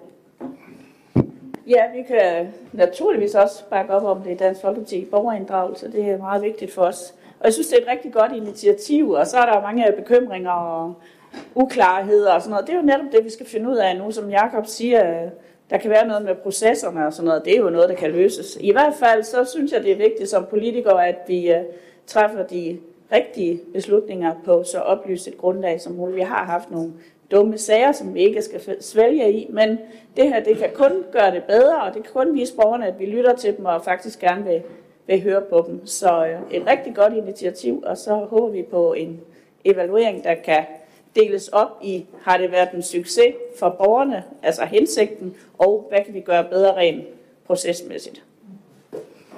Tak for det. Så er der to mere på talelisten, og jeg håber, at I uh, ligesom uh, kan, holde, kan holde det, det ved det, så vi ikke skal fortsætte hele aften. Det er Preben Rudingård og Søren Øris. Det har før udviklet sig retning. Men uh, Preben, du får ordet nu. Er det mig først? Ja, tak for det. Jeg vil gerne sige, at øh, jeg kan da godt tiltræde det der, ligesom min udmærkede venstregruppe også her, i en forsøgsperiode på et halvt år. Men, mine damer og herrer, jeg har prøvet det her på Christiansborg. Og jeg kan sige, at man skal have en stor læderlap i rumpen og sidde meget fast når man skal styre denne her proces. Der kommer folk ind med forskellige intentioner om det ene eller det andet. Der kommer nogen ind, der tror, at de næsten skal foretræde for udvalget hver 14. dag. Der skal sorteres voldsomt i alle de her. Og så er talelysten, det ved du også, Anne-Marie, du har også selv siddet og haft deputationer. Talelysten er stor, også blandt udvalgets medlemmer for at, at stille spørgsmål øh, til dem, der er der. Så jeg vil sige, held og lykke med jeres øh, fine projekt her. Jeg håber, det vil lykkes i demokratiets hellige navn. Men jeg må sige, jeg vil nødig være den udvalgsformand, eller hvem det nu bliver, der skal sidde og styre en række af de møder. Taletiden bliver meget hurtigt overskrevet. Øh, nogle er bedre til at overskride taletiden end andre. Og øh, der er mange problemer her. Men held og lykke også til jer alle sammen efter 1. januar. Jeg er lykkelig for, at jeg ikke skal være med i den proces. Tak. Og det lykkedes Preben uden at komme med skarpe hensynninger til nogen direkte. Det var dejligt. Så er det Sara. Jeg tænker ikke, borgmesteren behøver at fortsætte i den der stil der, fordi så kan vi godt tage den også, hvis du gerne vil det. Tak. Men jeg vil faktisk øh, bare sige til øh, nu, når Preben alligevel havde ordet fra mig, så vil jeg sige, at det var faktisk nogenlunde de samme hentydninger og, øh, og bekymringer, der kom dengang, vi diskuterede spørgetid, indførelse af spørgetid. I og åh, og nej, og det bliver så besværligt, og der kommer simpelthen så mange puha. Jeg ved godt, du ikke sad i byrådet dengang, Preben, så selvfølgelig kan du ikke vide det. Øh, men du har jo siddet i den her periode, og det er jo ikke, fordi vi er blevet overramt. Så jeg tænker heller ikke, det kommer til at ske i udvalgene. Af en eller anden mystifystisk årsag. Hvis vi gør, så må vi jo bare tage det op øh, og så kigge på det. Det jeg egentlig tog ordet for, det var i forhold til indstillingspunkt 2, øh, som, som jeg bare synes er lidt mærkeligt. Altså, men det er bare mig. Modellen tiltræder øh, Altså, modellen tiltræder i kraften fra 1. januar 2022, og det var faktisk ikke engang derfor, jeg tog ordet, fordi det, det er det næste, og gælder frem til 30. juni 2022. Jeg tror godt, vi alle sammen kan gennemskue, hvad det betyder, men hvorefter der så tages stilling til videreførelse. Det vil sige, at vi stopper det 30. juni, for efter vi så en gang i august måned, når vi kommer tilbage fra sommerferie, skal beslutte, om vi vil fortsætte med det. Det er måske også sådan lidt, men altså, Tak. Ja, der var i hvert fald lidt øh, sprogblomster og hister her, i, uh, uanset, uh, uanset det indholdsmæssige. Anne-Marie er næste opdager det, man slet ikke har set det. Men øh, hvad hedder det? Øh, det er bare kort. Altså, Sara har sagt noget af det også i forhold til dig, Preben. Altså, man styrer det jo faktisk meget stramt i Folketinget, og den, den del af det har jeg altså indtryk af øh, fungerer. Og så vil jeg også bare sige, at de kommuner, øh, jeg har været i kontakt med nogle stykker, øh, der, som har ordningen, de er generelt meget tilfredse med den, og det tænker jeg også, at de øh, andre øvrige er, fordi ellers kunne de jo bare have afskaffet den. Det er jo noget, man selv indfører i en kommune, og man kan jo også afskaffe det, hvis man ikke bryder sig om det. Øh, men jeg ved ikke, altså, om, om vi øh, behøver at ændre det der, eller om vi også sådan ligesom kan være enige om, at den skal evalueres på det tidspunkt, og så skal man tage stilling til, øh, ja, om den skal videreføres. Øh, men så har der en pointe i formuleringen. Ja, ja, jeg tænker, vi skal øh, kigge hinanden i øjnene og sige, at øh, vi skal selvfølgelig øh, drøfte og evaluere, inden vi stopper noget. Øh, det er jo det, der i hvert fald har været intentionen i det, øh, der er sagt hele vejen rundt om, øh, om bordet i dag. Så øh, hvis vi øh, med det kan øh, tiltræde økonomiudvalgets øh, beslutning her i enighed, så tænker jeg, at vi er, vi er noget et godt stykke ned ad den sti. Det er der ikke nogen, der protesterer imod, så det er det, vi gør. Det bringer os øh, videre til øh, sag nummer 5, som øh, handler om øh, Bramming Boligforenings afdeling 3 på Lærkevej, Præstevej. Der er det sådan, at byrådet godkendte den 7. december 2020 skema A, øh, som jo er en forhåndsgodkendelse på, at projektet kan i gang sættes for den helhedsplan, der er i Bramming Boligforenings afdeling 3. Efterfølgende har projektet været i licitation, og med baggrund i de stigende priser inden for anlægs- og byggebranchen har det ikke været muligt for Boligforeningen at gennemføre projektet inden for den godkendte anlægssum, som byrådet jo godkendte ved skema A. Esbjerg Kommune pålægges med beslutningen, hvis vi følger indstillingen, ikke flere udgifter til kapitaltilførsel i forhold til det tidligere godkendte, men prisstigningerne betyder en ændring i forhold til de lån, som byrådet skal stille garanti for. Og jeg skal høre, om byrådet hermed kan tilslutte sig, at vi følger indstillingen og dermed bakker op om, at projektet kan gennemføres, på trods af, at det blev lidt dyrere. Det kan vi, og det bringer os straks videre til en lignende sag, sag nummer 6, som øh, er et, en sag fra Bramming Boligforenings afdeling 4, øh, hvor vi den 3. februar 2020 også godkendte skema A, øh, og øh, det har også her vist sig, at priserne øh, var højere end forventet, og at øh, man dermed ikke kan gennemføre projektet inden for den godkendte anlægssum. Og også her skal vi så dermed give en lidt større garanti i forhold til de lån, som der skal optages. Det er der heller ikke umiddelbart nogen bemærkninger til, så det siger vi også ja til. Det bringer os videre til sag nummer 7, som handler om godkendelse og vedtagelse af en ny landdistriktspolitik.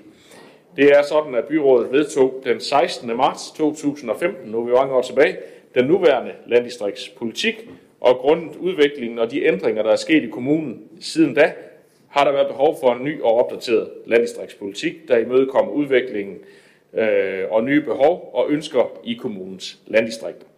Landdistriktspolitikken den har været udarbejdet i en, under en lang proces. Den har også øh, været i høring, og man kan sige, at selve processen er så blevet væsentligt forsinket på grund af corona, fordi det har jo været en meget involverende proces. Det er et par år siden, øh, vi i byrådet var ude til de første øh, sådan formelle dialogmøder forskellige steder i kommunen for at tage det her initiativ, og siden har der været arbejdet med det på mange fronter. Men nu er der et færdigt udkast til en flot landdistriktspolitik, som øh, økonomiudvalget i hvert fald kunne bakke op om, og det øh, håber jeg også, at byrådet kan. Det er der et par stykker, der gerne lige vil kommentere på, så det får I lov til. Den første var Karen Sandrini. Værsgo. Tak. Landdistriktspolitikken er som skrevet udarbejdet i dialog med lokalråd og forvaltningen. Det er altså kærkommet, at der bliver sat fokus på den grønne dagsorden og det grønne gode liv i landdistrikterne, hvor kommunen støtter op om de gode kræfter, som tiltrækker flere borgere i områderne, og som sammen med de lokalkendte kan formidle de gode historier for at fremme kendskabet til livet på landet. Tak for det. Så er det Jørgen Bosen Andersen.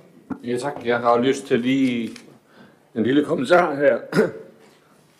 Se, det overordnede, den overordnede vision om, at øh, Esbjerg Kommune vil understøtte udviklingen af vores lokalområder, og der, hermed bidrage til, at landsbyerne udvikles og øh, bliver attraktive at flytte til, det er en rigtig god vision.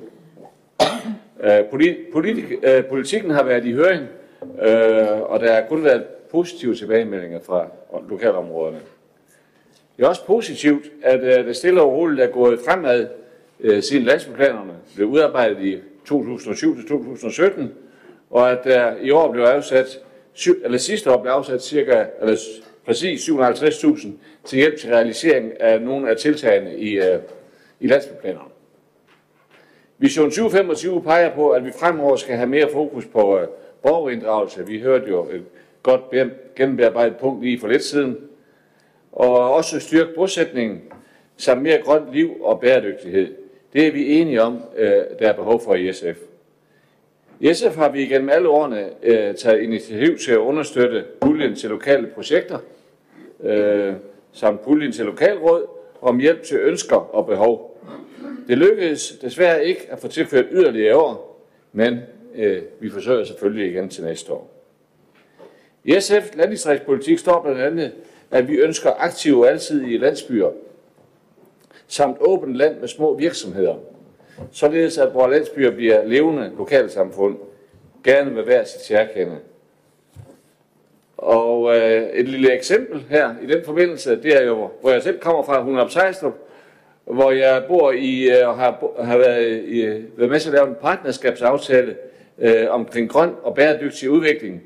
Øh, det betyder, at man så og det gør vi i hvert fald, registrere CO2-udledningen både nu og fremadrettet, så vi ligesom kan følge med i og se, hvilke initiativer det virker, og hvordan effekten er.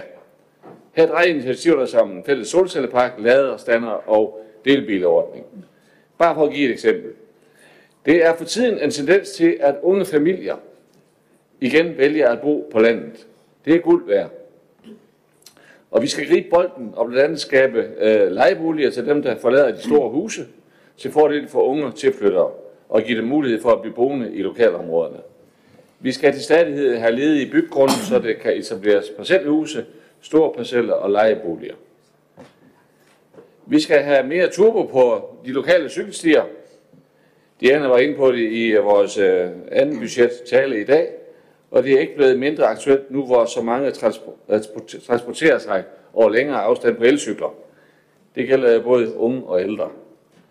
Heldigvis mærker man, at øh, det går i den rigtige retning med øh, udviklingen af vores lokalområder og landsbyer. Vi har tidligere kritiseret det en del, men øh, bare roligt, vi er ikke i mål endnu.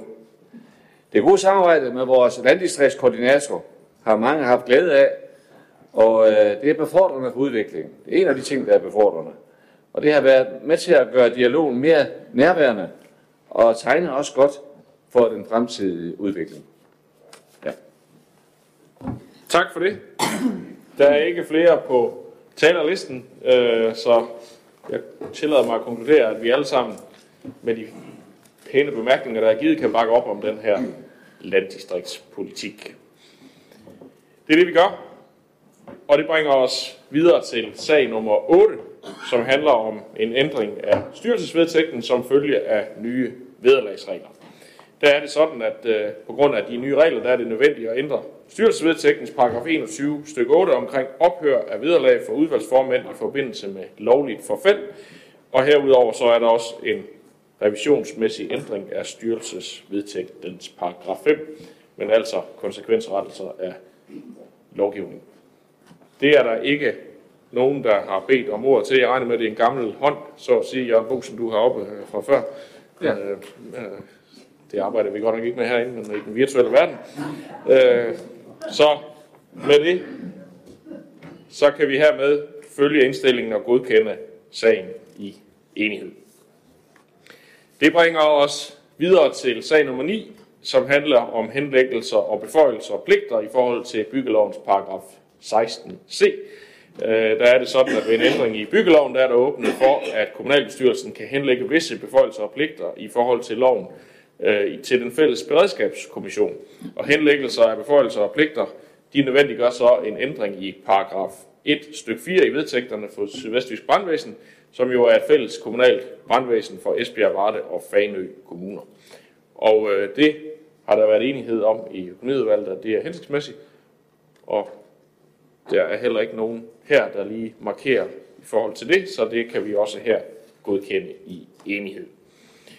Det bringer os videre til øh, sag nummer 10, som handler om Foreningsguiden, en sag, der har været i Kultur- og Fritidsudvalget, så det vil formanden derfra sige lidt til. Værsgo, Majbert André Andersen. Tak for det. Taksten for kommunens øh, tilskud til squashbaner ligger i dag meget højt. Derfor foreslås taksten nu reduceret fra 86 til 55 kroner per aktivitetstime på squashbaner med virkning fra 1. januar 2022. Den høje tilskudstakst til squashbaner er et levn fra kommunesammenlægningen tilbage i 2007, hvor taksten blev fastsat ud fra takster fra den tidligere Ribe Kommune. Vi giver i dag tilskud til squashbaner tre forskellige steder i kommunen. Det drejer sig om et squashcenter i Esbjerg og to andre baner i forbindelse med selvejende haller. I squashcenteret er der et lokale på knap 520 kvadratmeter med i alt seks squashbaner. Et lokale på den størrelse vil normalt udløse en aktivitetstimepris på 331 kroner. Men når, det beregnes, øh, når der beregnes aktivitetstimepriser på seks baner, øh, når det samlede tilskud for lokalet op på i alt 516 kroner. Det er ikke hensigtsmæssigt, og derfor foreslås det nu, at taksterne for squashbaner generelt sættes ned til 55 kroner. Et tilskud på 55 kroner svarer til en sjettedel af den samlede normale aktivitetstimepris, beregnet ud fra lokalets størrelse. Vi vælger at nedsætte taksten som foreslået. Øh, hvis vi vælger det, så vil det medføre et samlet besparelse på 200.000, som kan bruges til nye initiativer på foreningsområdet. Og på den baggrund, der anbefaler Kultur- og Fritidsudvalget og også Økonomiudvalget, at byrådet følger indstillingen. Tak for det. Det er der heller ikke nogen, der har bemærkninger til, så det gør vi hermed i enighed. Og det bringer os videre til sag nummer 11, som handler om en ny lejeaftale mellem Esbjerg Kommune og FB Elite. Også en sag, der har været i Kultur- og Fritidsudvalget, så Marco, du får ordet igen. Sko. Tak. Lejeaftalen mellem øh, Esbjerg Kommune og EFB Elite AS trænger til en opdatering. Den nuværende aftale stemmer ikke øh, længere overens med den praksis, øh, med praksis, og derfor er der behov for, at vi ændrer den. Ændringerne vedrører alene teksten i aftalen, og derfor ingen økonomiske konsekvenser for hverken øh, EFB Elite AS eller Esbjerg Kommune. Kommunen har i samarbejde med Sport og Eventpark Esbjerg gennemgået den eksisterende lejeaftale for at præcisere teksten.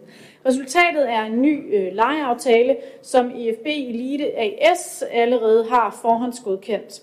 Godkender vi den nye lejeaftale, vil den træde i kraft fra 1. januar 2022. Kultur- og fritidsudvalget og økonomiudvalget anbefaler derfor, at byrådet følger indstillingen. Og det er der heller ikke nogen, der har bemærkninger til, så det kan vi hermed også godkende i enighed. Det bringer os videre til øh, sag nummer 12, som handler om en kommuneplanændring og en lokalplan for et boligområde i Ribe. En sag, der har været i plan- og miljøudvalget, så Karen Sandrini, du får lov til at sige lidt til den. Værsgo. Tak. Planerne for Klostermarken i Ribe drejer sig om en ændring af kommuneplanen og en ny lokalplan for et nyt boligområde, der ligger øst for den eksisterende boligudstykning på Klostermarken. Planforslagene for et nyt boligområde på Klostermarken har været offentliggjort. I den forbindelse er der kommet fem bemærkninger, der primært drejer sig om trafikforholdene, om de grønne friarealer og beplantningsbælter ved området. Plan- og Miljøudvalget og Økonomiudvalget indstiller til byrådet, at planforslagene vedtages endelig og med borgmesterens tilladelse. I Socialdemokratiet har vi set frem til at få nye udstykninger i, i Ribe. Med en lokalplan på ca. 33 hektar med plads til over 200 boliger samt grønne områder, hvor der på den nordlige side nær Tød Å vil være fokus på øget biodiversitet, vil dette blive et eftertragtet område at bosætte sig. Man kan nærmest allerede høre børn lege i kvarteret, seniorer dækker op på terrassen til eftermiddagskaffen, og naboerne ønsker hinanden god weekend over hækken. Det bliver et dejligt kvarter, og der skal lyde et stort tillykke til Tak for det. Ja, det bliver helt sikkert godt og længe ventet. Der er stor efterspørgsel efter byggegrunde, så det er godt, at vi får skabt øh, plangrundlaget her. Der er ikke nogen, der har bemærkninger til det, så øh, den kan vi også godkende. Det bringer os øh, videre til øh, sag nummer 13, øh, øh, som jo også er en rigtig god sag. Det handler om også en kommuneplan og lokalplan i Ribe. Så kan du få ordet igen. Værsgo. Tak skal du have.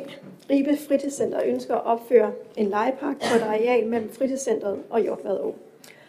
Forslag til lokalplan og ændring af kommuneplanen har været sendt i offentlig høring i 8 uger. Forvaltningen modtog to bemærkninger til forslaget, men ingen af dem har medført ændringer af planforslagene. Der er udarbejdet en trafikvurdering, som konkluderer, at der skal etableres en række trafikale tiltag, før en ny legepark kan tages i brug. Tiltagene skal sikre en hensigtsmæssig afvikling af trafikken til og fra legeparken, både for biler, gående og cyklister.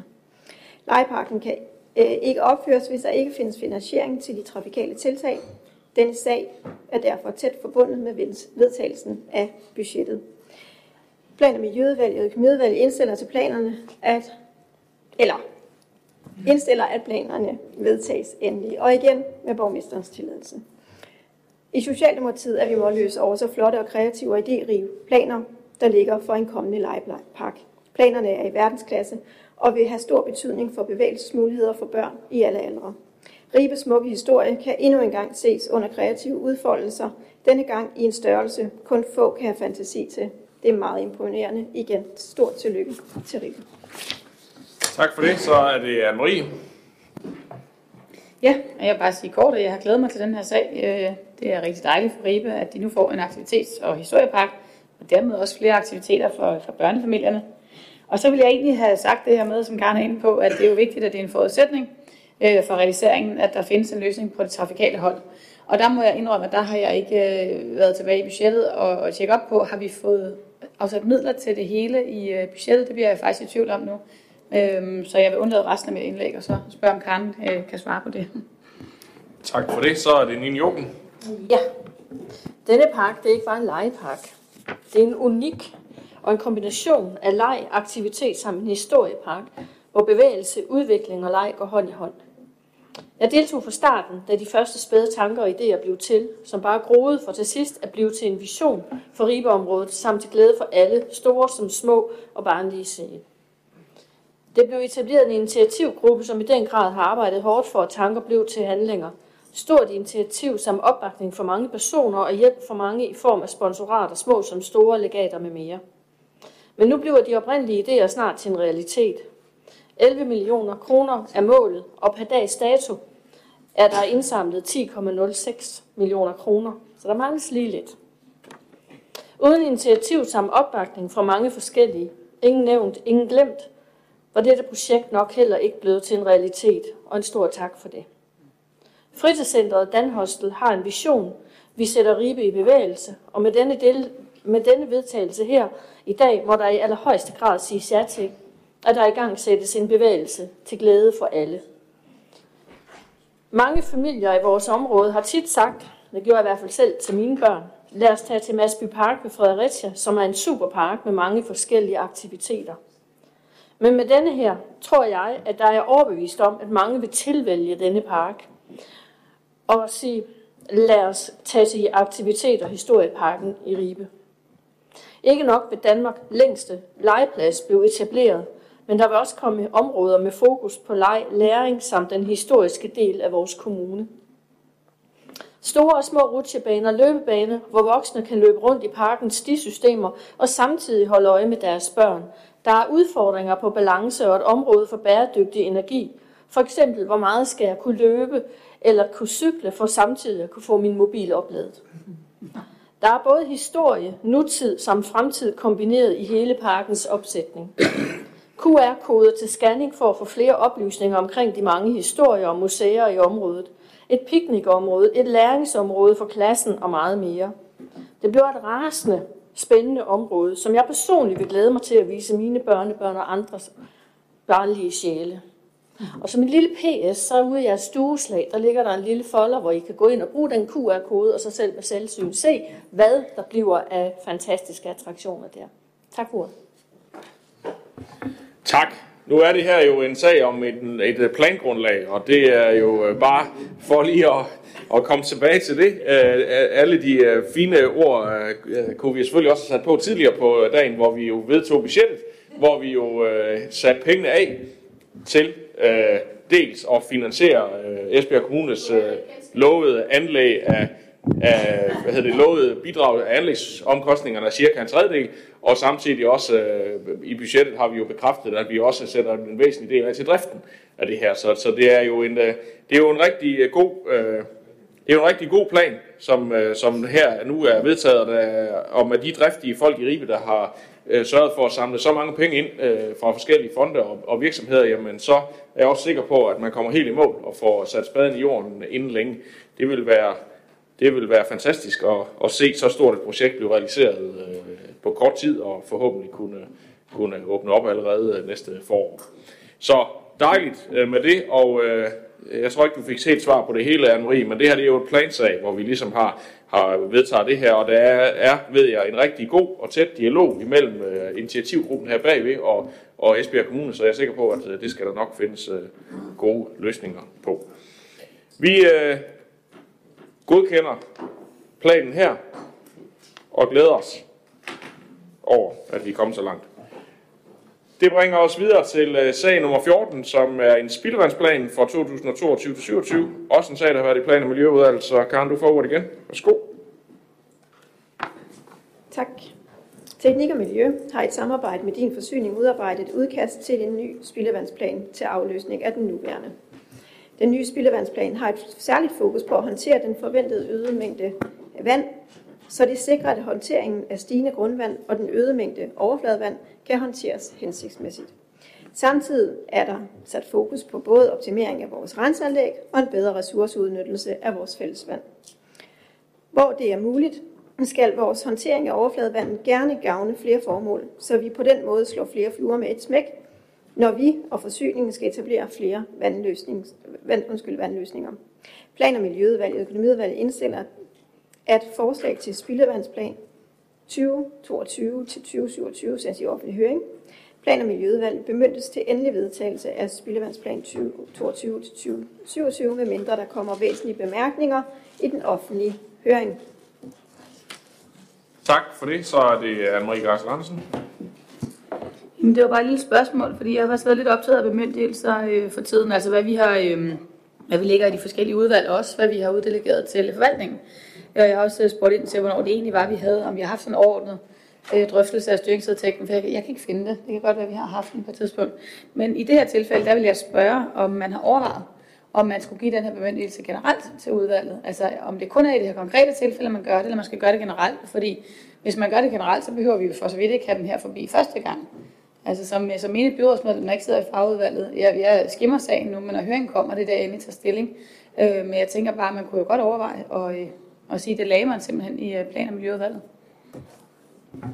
Yes, det var en opfordring. Så Nørris. Ja, og det var bare lige for at, at sådan skære det helt ud i pap, at det kan enhedslisten på ingen måde være med til. Der tænker vi, at en delegation af enkelt bemyndigelse, det kan vi godt være med til hister her, men ikke på forkant bare derudad til hver evig tid. Tak. Godt.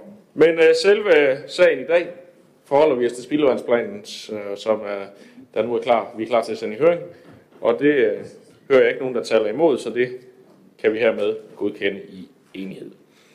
Det bringer os videre til den sidste sag på den åbne dagsorden, sag nummer 15, som handler om et bolig, et kommende boligområde i nærheden af Andrup. Også en sag, der har været i plan- og miljøudvalg. Karen, du får ordet igen. Værsgo.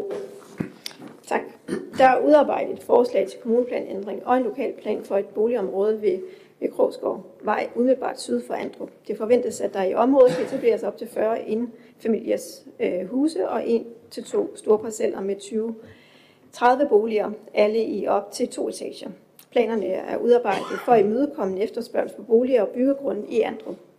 Der er også et ønske om boliger, særligt for ældre borgere, der ønsker at blive i Andrup, efter at deres børn er flyttet hjemmefra. Området består i dag af marker og skov. Der er fredskovspligt på skoven, og en del af området er oversvømmelsestruet. Derfor er der planlagt store grønne arealer, både til at håndtere overfladevand fra det nye boligområde og til rekreativ anvendelse for borgerne. Det må forventes, at vand i perioder vil være et synligt element på de grønne arealer, såvel som i folks haver. Det er vigtigt, at der under projekteringen af området tages højde for mulige oversvømmelsesproblemer, og at overfladevand håndteres på en æstetisk måde. Det planlagte boligområde kobles på Andrups eksisterende stinet, øh, stinetværk, øh, stinetværk, så der sikres god adgang til skole- og grønne områder i og omkring Andrup. Øh, Krogsgårdvej anbefales udvidet til 7 meters øh, bredde.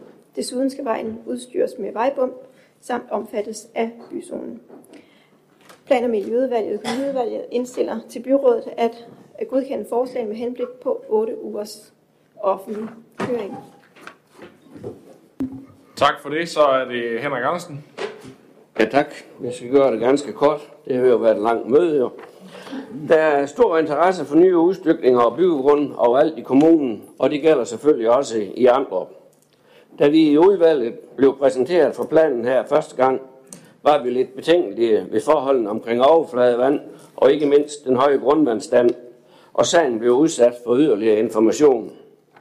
På vores sidste møde fik vi af to dygtige medarbejdere fra NIAS en god forståelig gennemgang af de udfordringer, som er med vand i området, og en løsning på, på måden, hvorpå det kan håndteres. En løsningsmodel, som på mange måder kan sammenlignes med det, man gør ved Stejlgårdsparken i Bramminge, og som måske også kan bruges andre steder i kommunen.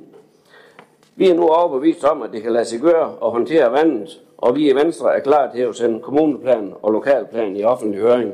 Tak. Tak for det. Sara Nørriks.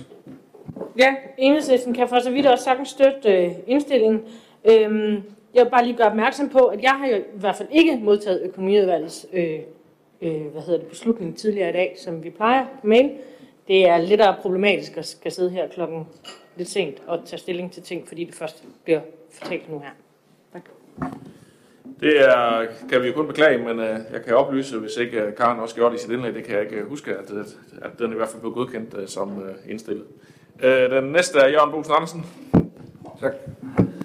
Jamen, jeg skal ikke genkalde det, øh, Henrik Andersen han var inde på, og Karen var også inde på det med de betænkeligheder, vi havde ved, øh, ved øh, udstykningsplanen derude i uh, Det var noget, der skulle gå hurtigt, og der er behov for boliger derude, som vi også har været inde på. Men det, jeg synes, jeg lige rejser mig for, det er, at uh, i SF kan vi helt ikke være med at skældne lidt til uh, uh, den der strategiske udviklingsplan, der er i støbeskæen, og er sådan set i gang for den fremtidige udvikling af, af, af Skadsander øh, sådan på længere sigt, det er det jo, når det er en strategisk udviklingsplan. Men øh, det synes vi også, øh, det forhold omkring det, skal man også have med i overvejelsen, når man planlægger den fremtidige udvikling. Øh, det er åbenbart, øh, som i mange andre landsbyer, øh, akut mangel på byggegrund. øh, så det er da helt i orden, at det skal gå hurtigt med det første her, men øh, jeg synes, man skal se det hele i en helhed også. Så, øh, men øh, vi er i hvert fald med til at, godt, vi vil gerne med til at sende sagen i høring, og så må vi høre, hvad borgerne selv siger til det ude i Skadsander. Tak for det. Det var den sidste på talerlisten for i dag, så med det kan vi godkende indstillingen og sende sagen i høring. Og det var faktisk øh, afslutningen på dagens byrådsmøde, så tak fordi I så med og mødte op og holdt ud i hele tre timer. Så tak for nu.